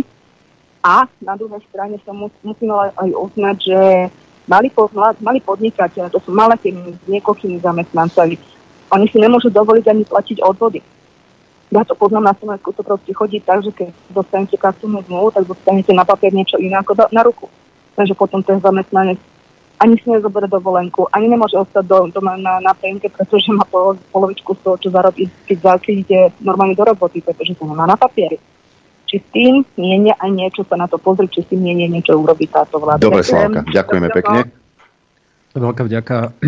Ako hovoríte, tie rodiny potrebujú podporu, preto ja som nemal podpory, vtedy je ten prorodinný balík, nemalo to nič tým, že chcem držať nejakú vládu, ale myslím si, že naozaj ak napríklad je pracujúca rodina, má pracujúcich rodičov a má vyššie právo si odpísať napríklad daňovú úľavu alebo dostane vyšší rodičovský prídavok, tak je to vždy lepšie ako posielať zbrane na Ukrajinu.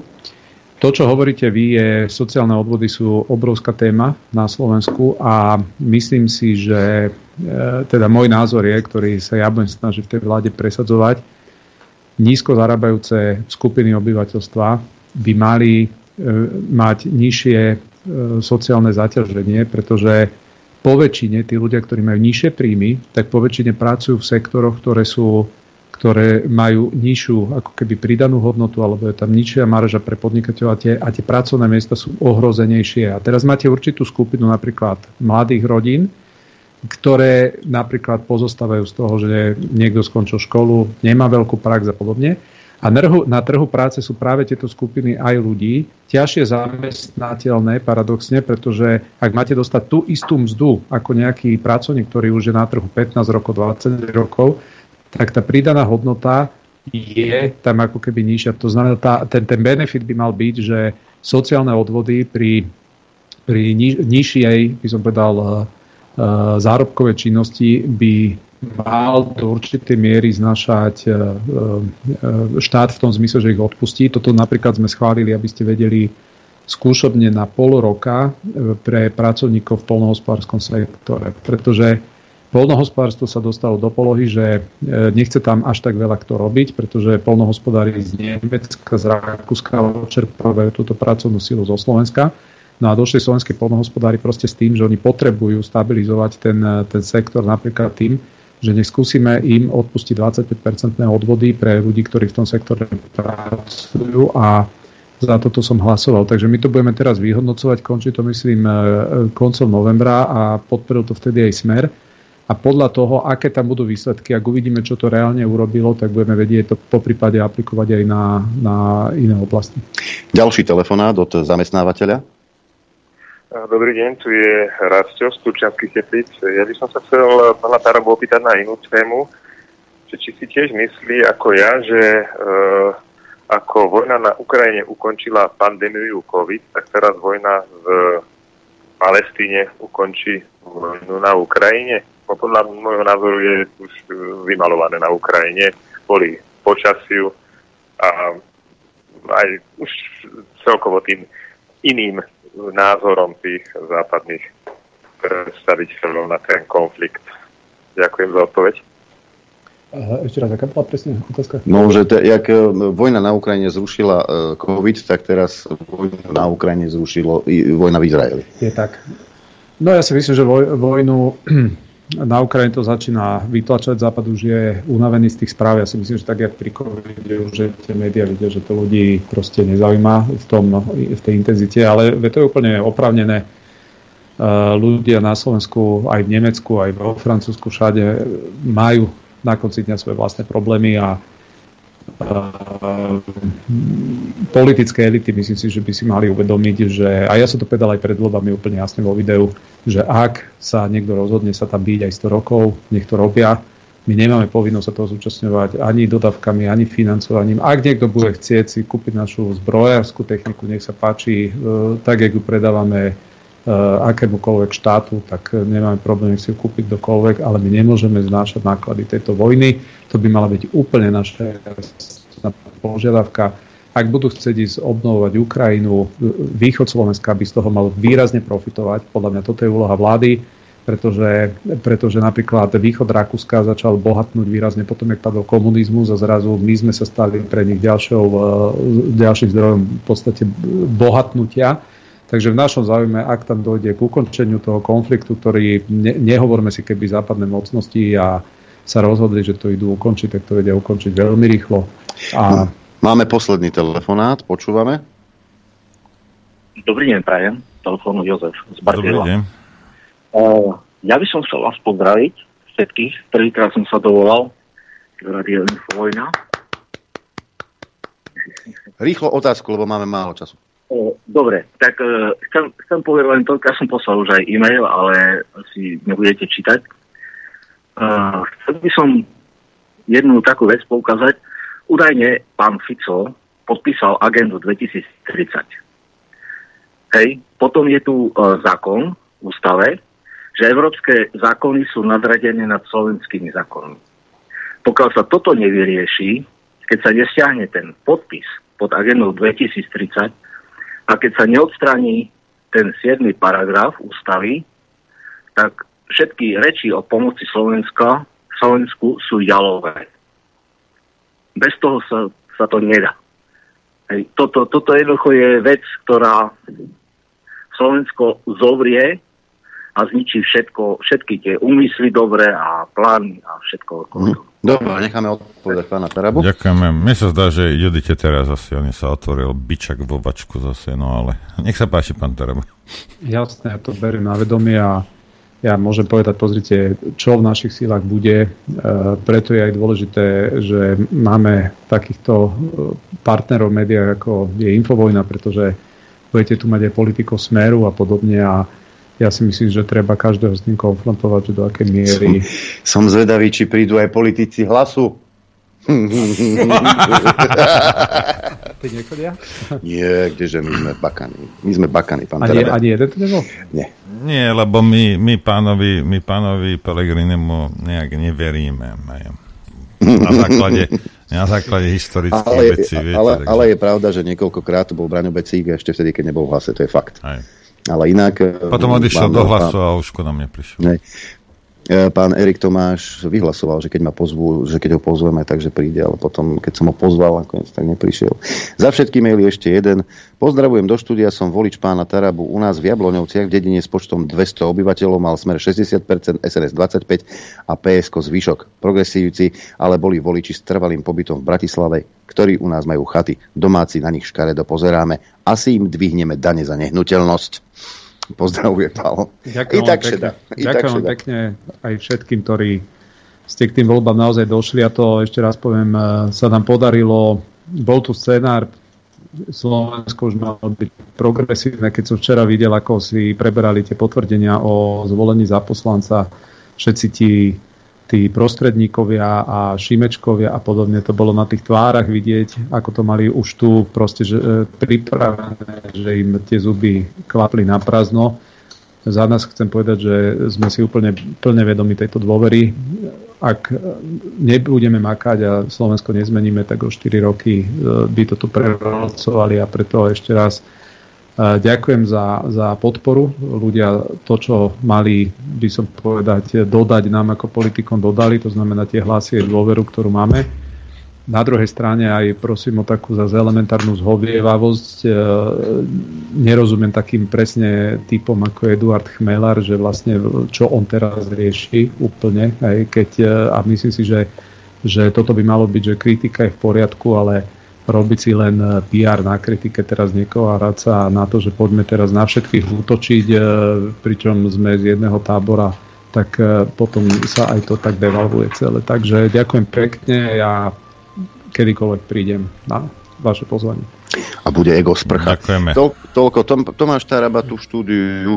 My sa ideme lúčiť, však Norbert, už počujem podmas. Ďakujem vám za pozornosť, ďakujem za podporu. Počuť a vidieť sa budeme opäť zajtra krátko po deviatej. Pekný deň. Pekný deň.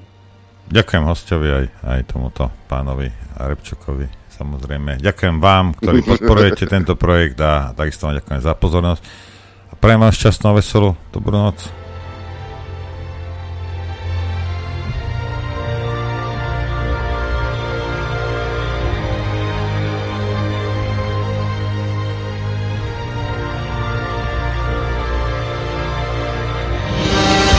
Len vďaka vašim príspevkom sme nezávislí. Nezávislí. Rádio Infovojna.